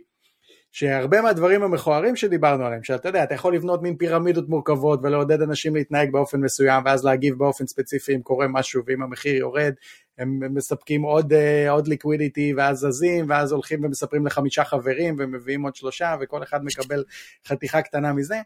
Uh, זה מאוד מכוער אבל זה גם מאוד מאוד יפה, כי זה בעצם אומר יש פה איזושהי טכנולוגיה לתיאום חברתי בהיקף בלתי נתפס, בהיקף כן. של האינטרנט בעצם, כן. שיכול לגרום לאנושות, לקבוצות עצומות של אנשים בעצם להתנהג באופן מתואם בשביל להשיג מטרות כאלה או אחרות. מה יהיו מטרות? פה אתה חוזר לטבע האדם כמובן, אתה יודע, המטרות זה מצד אחד זה הירושימה ומצד שני זה לא יודע מה, זה כן. חינוך חובה חינם ו, וטיפולי בריאות וחיסונים לקורונה. כן. אבל, אה, אבל זה מה שיפה פה, וגם מבחינה הזאת, אם אנחנו חוזרים לדבר על סיכון, זה בעצם מעלה את הסיכון לכל האנושות. זה אומר, עכשיו יש לנו עוד כלי בידיים שמצד אחד אנחנו יכולים לתאם ולחיות בשלום הרבה יותר טוב מאי פעם, ומצד שני אנחנו יכולים לחרבש לעצמנו את העתיד הרבה יותר.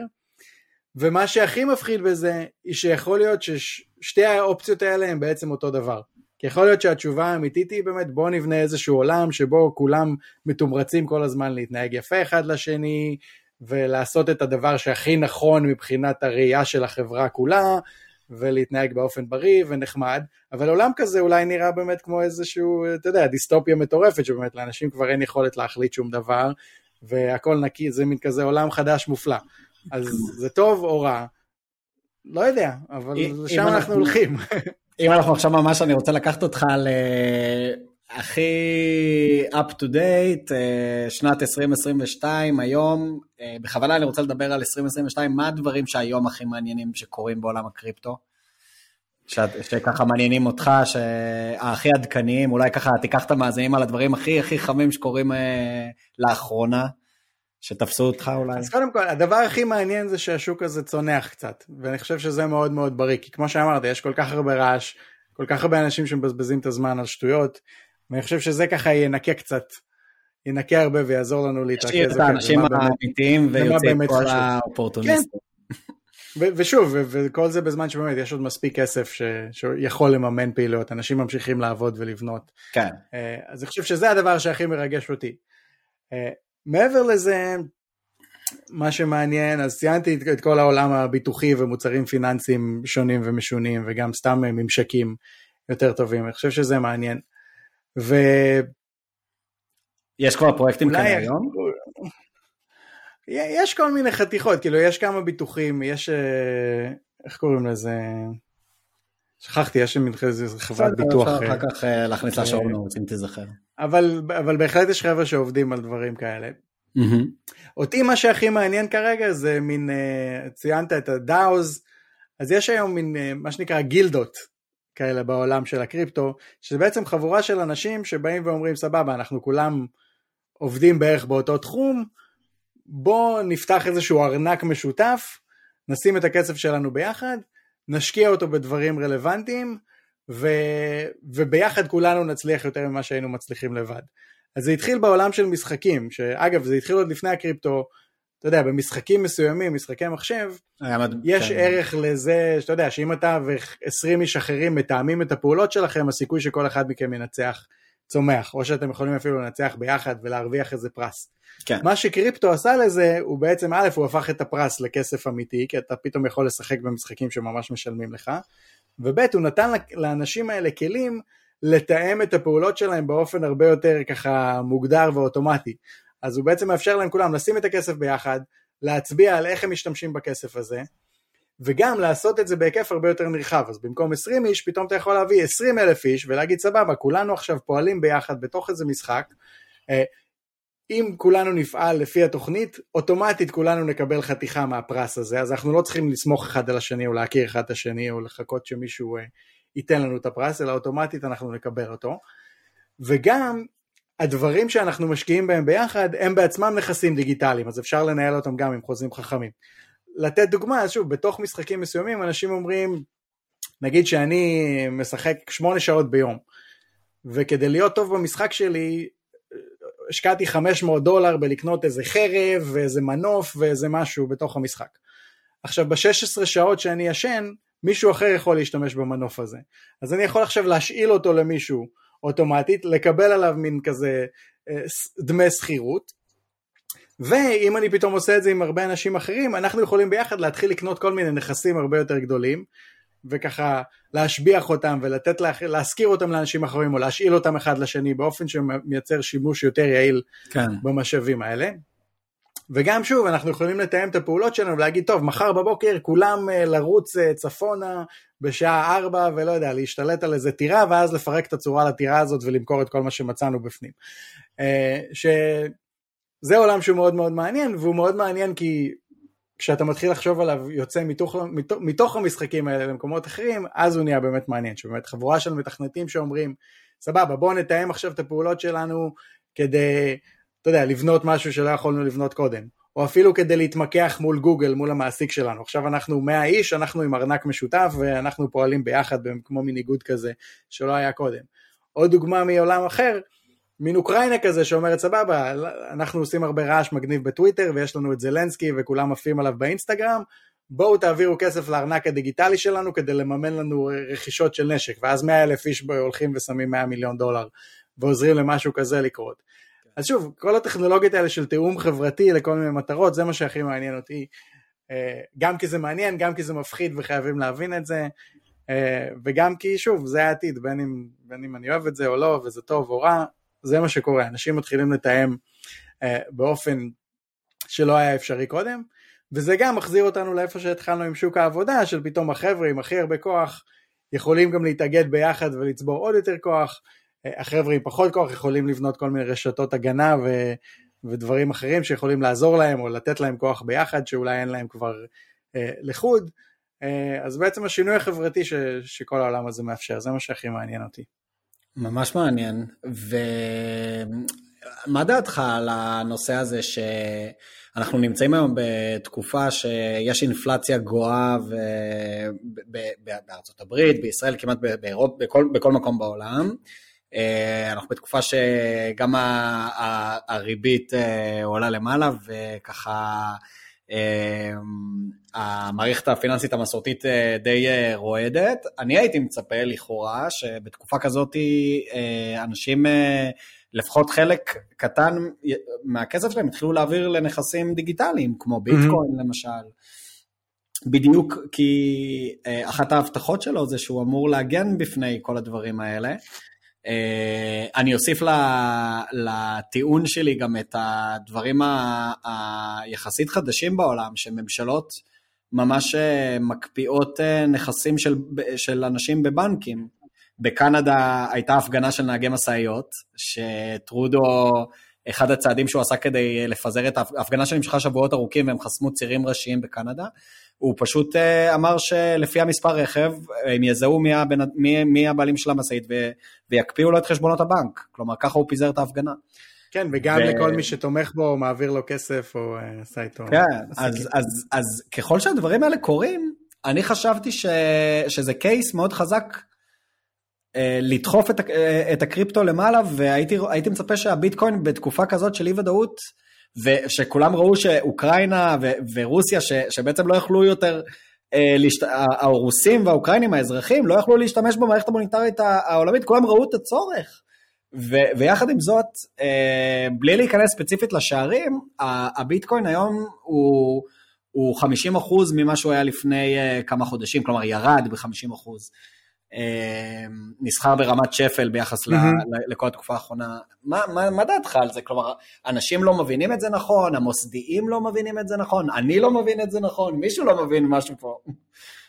אז תראה, אנחנו מדברים פה על שינויים, אה, שינויים טקטוניים שלוקח להם עשורים לקרות. מה שאנחנו רואים כרגע, אתה יודע, בשבועיים, חודשים האחרונים, זה פשוט בגלל רמת הנזילות בשוק. אתה יודע, הבנק המרכזי מנסה לשאוב נזילות החוצה, אז כסף כן. בורח מכל דבר שהוא ספקולטיבי, והמכפילים מתכווצים לכל דבר. אז שוב, ל- ל- למניות, לאג"ח, לקריפטו, לכל דבר בעצם. אה, כשאתה קצת יוצא החוצה ואומר, אוקיי, בוא נסתכל על עשר שנים, או על, אתה יודע, קצת יותר, אתה פתאום אומר, אוקיי, אז כן, הקריפטו ירד 50% בכמה חודשים האחרונים, אבל ביטקוין גם עלה איזה 2,500 אחוז ב-12 שנה האחרונות. אז אם אתה מדבר על אינפלציה, אנשים שהתחילו לקנות זהב וקריפטו ב-2008, 2009, אה, בגלל שהם ראו את ההתחלה של ההדפסות המטורפות ואמרו סבבה, זה, זה הגידור שלי, הזהב כמעט לא עשה שום דבר מאז, עכשיו הוא סוף סוף התחיל לזוז, אבל הוא לא זז, 15 שנה, יש לי זהב, ואני, ותמיד יהיה לי, אבל, אבל הוא לא זז, אתה יודע, 15 שנה, הוא עלה קצת, עלה כמעט ל-2000, חזר חזרה למטה, הוא עדיין מדשדש באותו, באותו טווח. בינתיים, מי שקנו קריפטו בכמה מאות דולרים ועכשיו הוא שווה, אם הוא שווה 50 אלף או 30 אלף, לא נראה לי שהם בוכים, אה, שהם בוכים בלילה בגלל זה. אז, אז הוא כן הוכיח את עצמו כאיזשהו, שוב ביטקוין ספציפית, כאיזשהו אה, גדר נגד אינפלציה. אבל באופן כללי, אם אתה מסתכל על העולם הזה של הדולר ואתה חושב שהוא הולך להתפרק או שיש סיכוי שהוא יתפרק, אפילו בתסריט שבו הוא מתפרק, מה שקורה עכשיו הוא מאוד מאוד הגיוני. כי בעצם כל שאר המטבעות קורסים ונשאר רק הדולר בעולם, כי כולם בורחים לשם, כי זה הדבר האחרון שנשאר לברוח אליו. וכשהם יסיימו לברוח לשם, הם יראו שאין להם אפילו שם לאן לברוח, כי הדולר לא שומר עליהם, כי הוא עדיין מאבד ערך באופן מאוד מהיר. אז רק אחרי שזה יסתיים, הם יתחילו לחפש לאן עוד לברוח. עכשיו בינתיים, שוב, מאוד מאוד קשה לקנות קריפטו, זה לא חוקי בהרבה מקומות, אנשים לא מבינים את זה, התקשורת כן. עובדת מאוד מאוד קשה כדי להפחיד אנשים. כאילו תראה מה קורה עכשיו לדולר והאינפלציה באמת, יש אינפלציה כן. מטורפת בכל העולם. כן. והתקשורת עדיין כותבת, כן, ביטקוין ירד ב-50%, כאילו, יש משבר שקורה כרגע בכלכלה הנורמלית, בלי קשר לקריפטו, שהוא משבר הרבה יותר חמור ובאמת משפיע על אנשים, על היכולת שלהם לקנות אוכל ולעבוד או. ולקנות דירה. והתקשורת מאוד מאוד אוהבת לדבר, כן, איתריום ירד ב-30% ואנשים uh, הרוויחו פה והפסידו שם והייתה פה מעילה וכאלה, שזה הכל נכון, אבל הסדר גודל של התשומת לב שזה מקבל לעומת המשבר האמיתי שקורה בכלכלה העולמית, הוא, אתה יודע, הוא לא, הוא, הוא לא כל כך הגיוני. נכון. אז עכשיו, בכל מקרה, המטבעות הדיגיטליים האלה, יש כל מיני סיבות להשקיע בהם, אבל אם אתה מדבר על הסיבה הספציפית של באמת מין אלטרנטיבה למערכת הפיננסית העולמית או איזשהו גידור, אה, זו סיבה שאני חושב שגם מי שמשקיע בה ומאמין בה לא חושב שהיא תקרה ב-100% והוא לא חושב שהיא תקרה מחר. זה פשוט, כן. זה, זה, זה, זה, זה דרך לגדר את עצמך שאם הכלכלה הזאת משתנה לחלוטין או קורסת, שיש לך משהו אלטרנטיבי בידיים, וזה לא אומר שהוא כל הזמן יעלה למעלה, ואתה יודע, כל הזמן יעודד אותך ויגיד לך, לא, לא, לא, זה בסדר, תמשיך לקנות. זה, זה משהו שיקרה ברגע אחד. יום אחד אולי פתאום תהיה איזה בריחה מהדולר, או שתהיה מלחמה, ואז פתאום הדברים האלטרנטיביים האלה יעופו.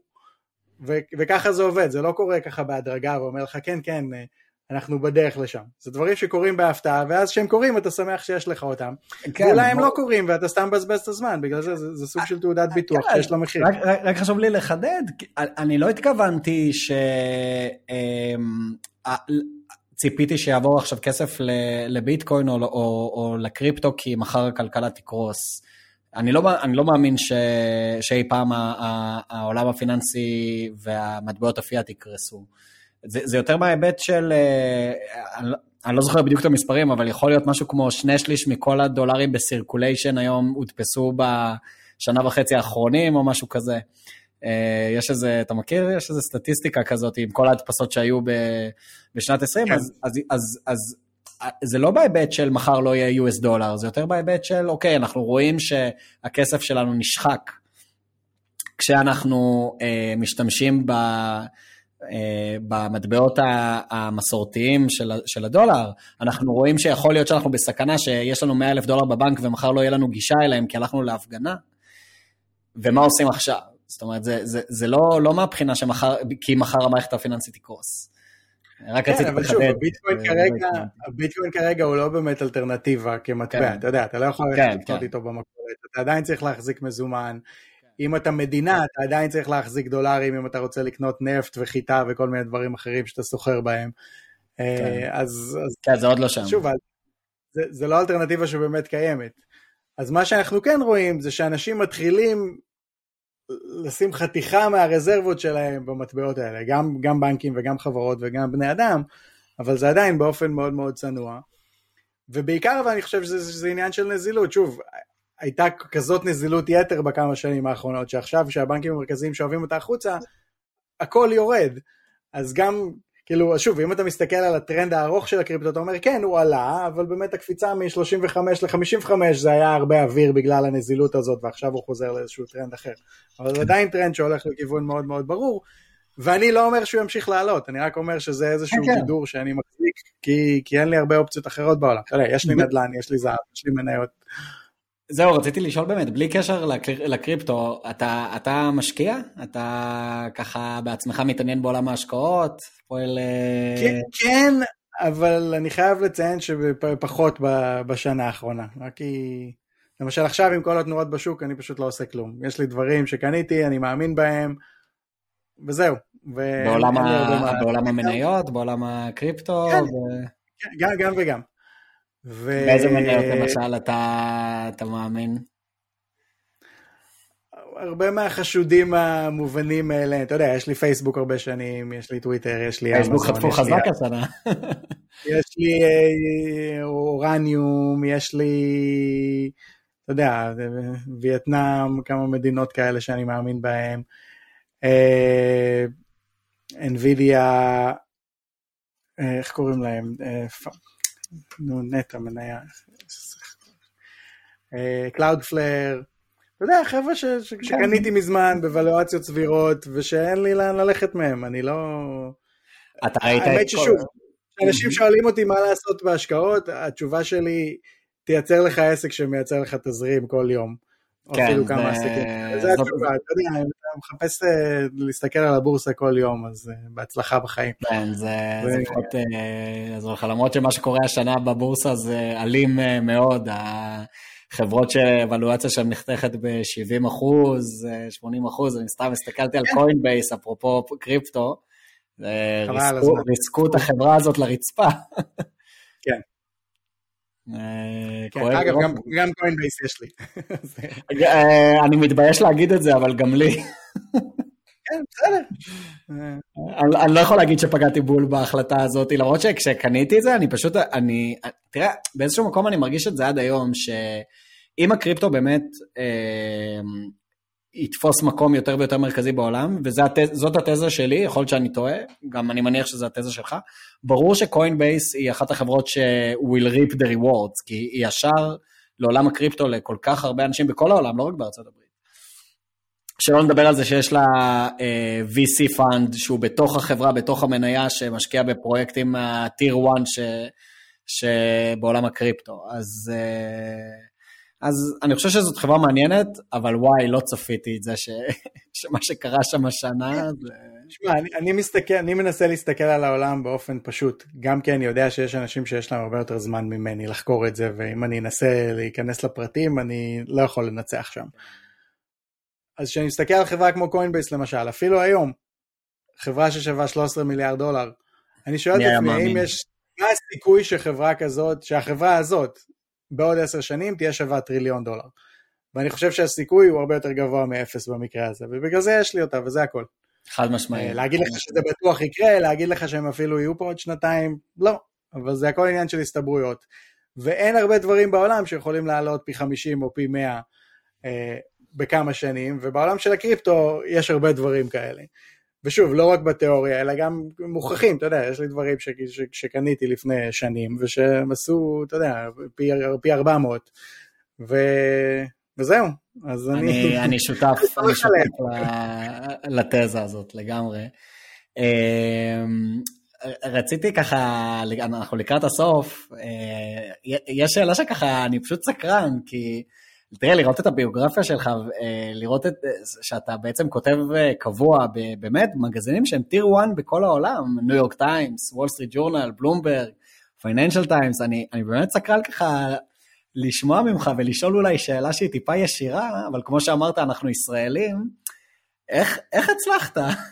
איך, איך הצלחת להגיע לזה שאתה מצל... חודר את השער הזה של ה editor בניו יורק טיימס, והוא אומר, אוקיי, אני אפרסם את מה שדרור אה, כתב. אז כמה דברים. קודם כל, אני לא כותב וכולם הם מצטטים אותי, בחלקם אני כותב, אבל רובם פשוט מצטטים. אני תפסתי. כתבות אורח שלך בכל, בכל מה שאמרתי עכשיו. עכשיו, התשובה הפשוטה לכל הצלחה, אני חושב, זה הצלחתי לעשות את זה כי זה מה שרציתי. אתה יודע, רוב האנשים פשוט מעניינים אותם דברים אחרים והם מבלים את הזמן שלהם על דברים אחרים. אני כותב כל יום, זה מה שאני עושה, זה מה שמעניין אותי.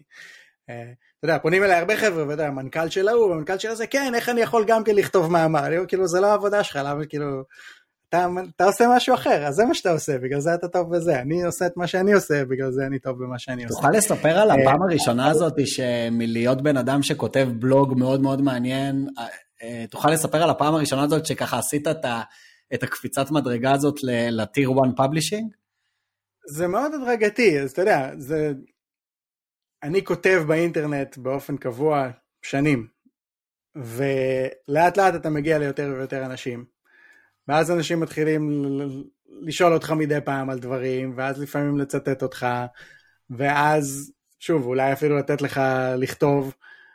זה, זה מאוד, אין איזה, אתה יודע, אין איזה פתרון קסם, אין איזשהו, אה, ה playbook היחיד הוא, אתה יודע, אם יש לך משהו להגיד, תגיד אותו כל יום. אחד הדברים הכי יפים באינטרנט, שוב, זה מחזיר אותנו לעניין על שוק העבודה, הוא שזה בחינם, אתה יכול לבוא ולזרוק משהו לאוויר, וכל דבר שאתה זורק לאוויר, יש סיכוי שמישהו יתפוס אותו ויעשה איתו משהו. אז ככל כן. שתעשה את זה יותר, הסיכוי יותר גבוה, כמובן שאם אתה גם אומר משהו מעניין ולעניין, הסיכוי יותר גבוה, אבל עצם, ו, ופה דווקא כן, 50% of success is showing up. כאילו עצם זה שאתה, כל, כל טוויט, כל מאמר, כל ניוזלטר, הוא סוג של כרטיס לוטו כזה, כמו שאני אומר, ויש סיכוי שפתאום הבן אדם הנכון במקום הנכון יראה אותו וזה ידליק לו איזה נורה ויגיד וואי, אני חייב לדבר עם דרור על משהו, או אני חייב לראיין אותו, או אני בדיוק כותב סיפור על זה, או מישהו בדיוק שאל אותי ואני אחבר אותו.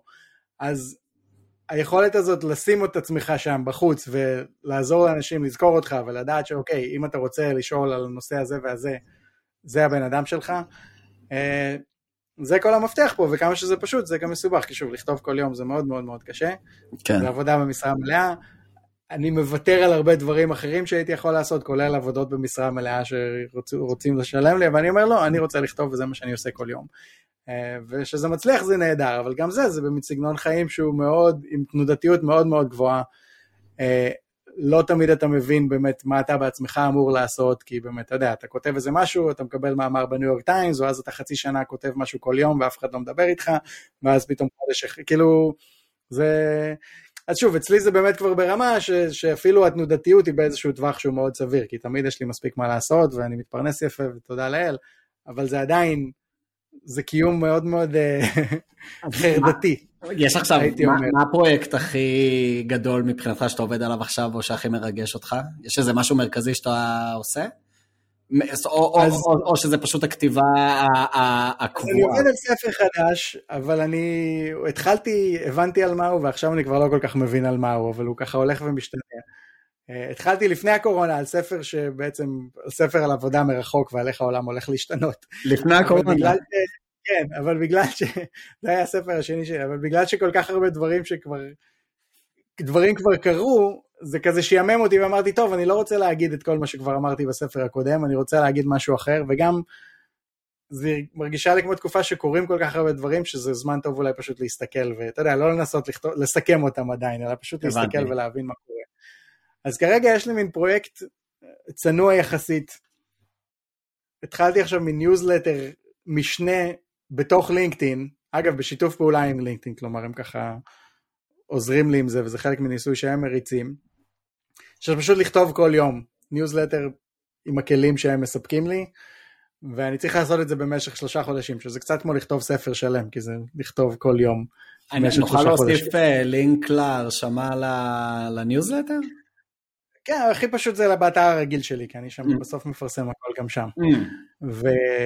אבל אפשר, כאילו, יש שם לינק גם ללינקדאין, ואז מי שבלינקדאין יכול לראות את זה כל יום, גם לקבל את זה למייל שלו, או רק לראות את זה okay. על הפיד אוקיי, שלו. זה כזה okay. אוקיי. מוצר חדש שהם בונים, אז הם ככה פנו אליי ולעוד כמה חבר'ה ל... מעניין. שהם כזה בגודל בינוני, להגיד יאללה בואו, הם ניסו את זה כאילו עם ה-BBC וכמה כאלה, ועכשיו הם רוצים לנסות עם חבר'ה עצמאיים שכותבים. קצת מלחיץ כל יום לייצר תוכן. אה, זה מלחיץ. אז זהו, זה, זה, זה, זה כאילו פחות, אה, זה לא מאמר בניו יורק טיימס, זה ספר חדש, אבל אפילו בשבילי זה אתגר שעוד לא, אתה יודע, ממש לשבת על התחת כל יום ולכתוב משהו שאתה מוציא החוצה, זה, זה מין עוד צעד בדרך ללהיות עוד יותר מקצוען במה שאני עושה ועוד יותר רציני ביחס שלי לכתיבה. אה, אז זה מה ש... יש כותבים שאתה לוקח מהם השראה או דוגמה? אז יש את בן תומפסון, האיש והאגדה, שיש לו ניוזלטר על טכנולוגיה, שגם, אני קורא אותו כשעוד, עוד כשהוא היה קטן, מה שנקרא, כי שנינו גרנו באסיה, אז הכרתי אותו די לפני איזה שמונה אה, שנים. אה, ממש הכרת אותו אין פרסון? התכתבנו, יש לנו חברים משותפים, וככה שלחו לי את זה אז, ואז היינו בקשר קצת, אבל אה. כאילו...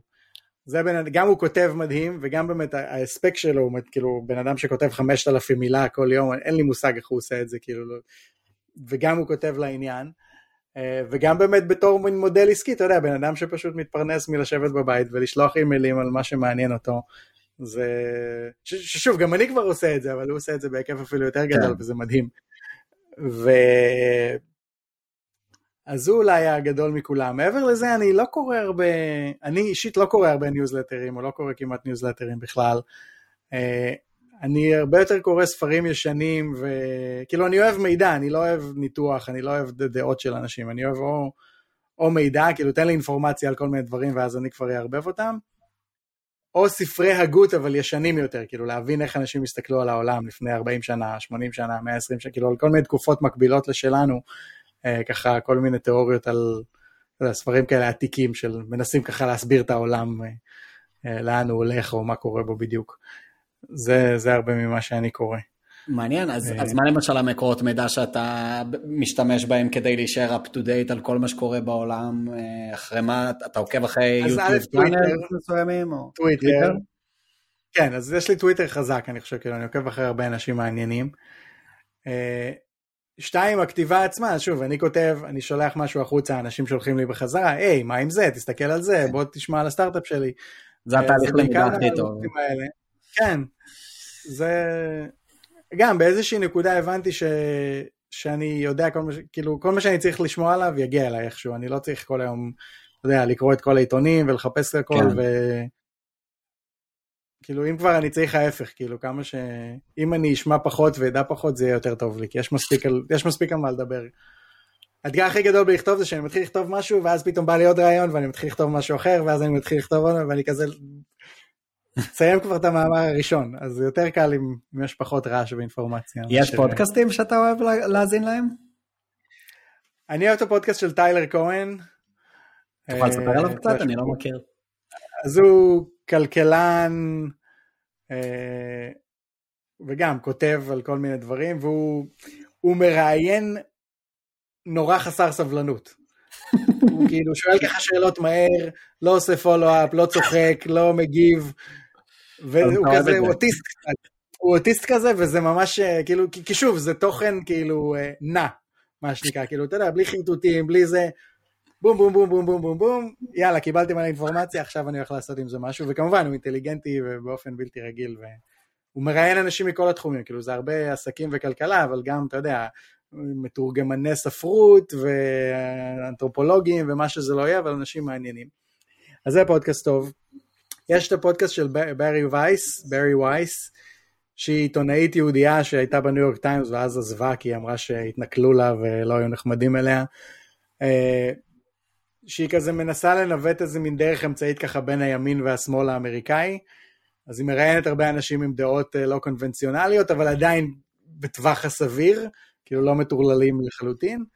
Uh, אני לא מסכים איתה או עם האורחים שלה על הרבה דברים, אבל אני חושב שהיא מאוד הוגנת, ובכלל היא מראיינת טובה והיא כותבת טובה. Uh, יש עוד ניוזלט, פודקאסט של פטריק או'שונסי. אה, כן, Invest Like the Best. Like the best, שגם אני לא מקשיב לכל פרק, אבל אלה כשאני מקשיב, הוא, הוא מראיין נהדר, והוא עושה שיעורי בית, לגמרי. והוא מביא אורחים נהדרים, וגם הוא מאוד לעניין, ופחות חרטא. אה, מה עוד יש? יש פודקאסט שנקרא The Rest is History, נראה לי שזה על היסטוריה, אז גם מדי פעם הם ככה צוללים לכל מיני נושאים uh, מעניינים, שחלקם מאוד רלוונטיים להווה. Uh, בואו נפתח פה את זה. כמובן צריך להגיד שיש גם לך פודקאסט. נכון, לי יש פודקאסט בעברית, שנקרא... אולי נדבר עליו קצת, אתה יכול לספר? אז כן, אז אני ועוד חבר, גיל שפלר, שהוא גם עיתונאי בארץ לשעבר, והיום עובד בחברת טכנולוגיה שבאמת עוזרת לאנשים לייצר אה, פודקאסטים, ריברסייד, חברה ישראלית, ושנינו גרים בניו יורק, שנינו פועלים בתחום של הטק, אה, שנינו מתגעגעים למדינה, שנינו אבות לילדים ומנסים לגדל אותם שיישארו בקשר וידעו עברית. ויש לנו ככה מין שיחות שבועיות כאלה שפתאום אמרנו יאללה למה שלא נעשה את זה פודקאסט וסתם אה, נדבר עם אנשים כל שבוע על דברים שמעניינים אותנו. בחיבור הזה בין באמת טכנולוגיה, חוץ לארץ, ישראל, אה, וזהו, אז עשינו כמה פרקים, אנחנו ממש רק בהתחלה עדיין, וגם זה, כמו עם הניוזלטר, זה משהו שצריך לעשות, כמו שאתה יודע. צריך לעשות אותו הרבה ובאופן אה, תדיר, כדי, ש... כדי שהוא באמת יעבוד כמו שצריך, אז בינתיים אנחנו עושים את זה בעיקר בשביל הכיף. איך החוויה כן, של להקליט פודקאסט לעומת כתיבה? אני עדיין יותר אוהב לכתוב בסוף, למרות שזה כאילו יותר קל לדבר, אבל uh, יש אנשים שעושים, לדבר יש אנשים שמדברים יותר טוב ממני, ולכתוב אני חושב ש... שוב, גם לכתוב יש אנשים שעושים יותר טוב ממני, אבל זה, זה המשהו ש... זה המקצוע שלי. אז... מעולה, כן. מעולה. אז הפודקאסט שלך ממש נחמד, אני הקשבתי לא, בעיניי אה, לפרק אחד, אבל אני צריך להקשיב לי יותר. יש לי עומס כרגע של המון אה, אה, מקורות מידע שאני מנסה לקלוט בזמן קצר, אבל אני ממש ממש ממליץ, ואני גם חושב שהצלחתם להביא אורחים מאוד מעניינים. תוכל לספר על כמה מהאורחים שהגיעו עד היום להתארח? כן, אז היה לנו, התחלנו עם פרופסור גלעד צוקרמן, שהוא בלשן, והוא כתב בעצם ספר שטוען שאנשים בישראל לא מדברים עברית, אלא מדברים ישראלית, שזה מין שפה אחרת שהיא ערבוב של יידיש ורוסית ו- וגם קצת עברית, אבל היא לא באמת עברית מכל מיני סיבות. והבאנו אותו כדי לדבר על ההשפעה של ההייטק על העברית, כלומר אם ההייטק יחסל את העברית, כי באמת הכל זה product manager ו vision ואתה יודע, וכאלה. כן. Uh, הייתה לנו את עינת גז, מנכ"לית של Papaya Global, שזה unicorn ישראלי, אה, גם לדבר קצת על עבודה מרחוק, לדבר על ההשפעה של המלחמה באוקראינה. אה, מי עוד היה לנו שם? היה את עמרי פלד שהוא סטארט-אפיסט, הייטקיסט ישראלי שגר בסין והוא בסגר כרגע בשנגחאי. זה היה מזעזע, שמעתי, שמעתי את הפרק, וואי, זה פשוט אה, נורא מה שעובר שם בסין עם הקורונה. כן.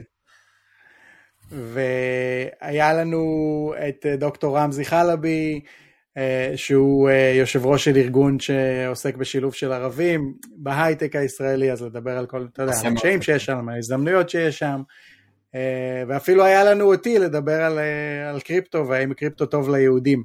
נכון. ו... אז זה בינתיים, ויש לנו עוד כל מיני דברים מעניינים. אז מי שרוצה להקשיב על... לפודקאסט, איפה הוא יכול למצוא אותו? איך קוראים לו? זה altnoy.fm, altnoy.fm. כן.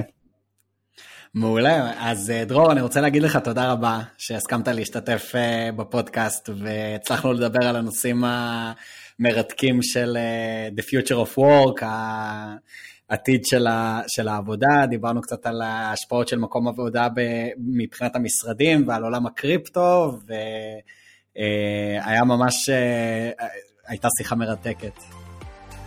תודה רבה עודד, היה כיף ובהצלחה באמת עם המשך הפרקים. תודה רבה. תודה רבה. תודה רבה שהאזנתם לפרק, אני ממש מקווה שנהניתם לפחות כמוני, היה מרתק בעיניי. אם אהבתם את הפרק, אני אשמח אם תוכלו לספר לחברים שלכם שאולי יתעניינו בפודקאסט הזה גם.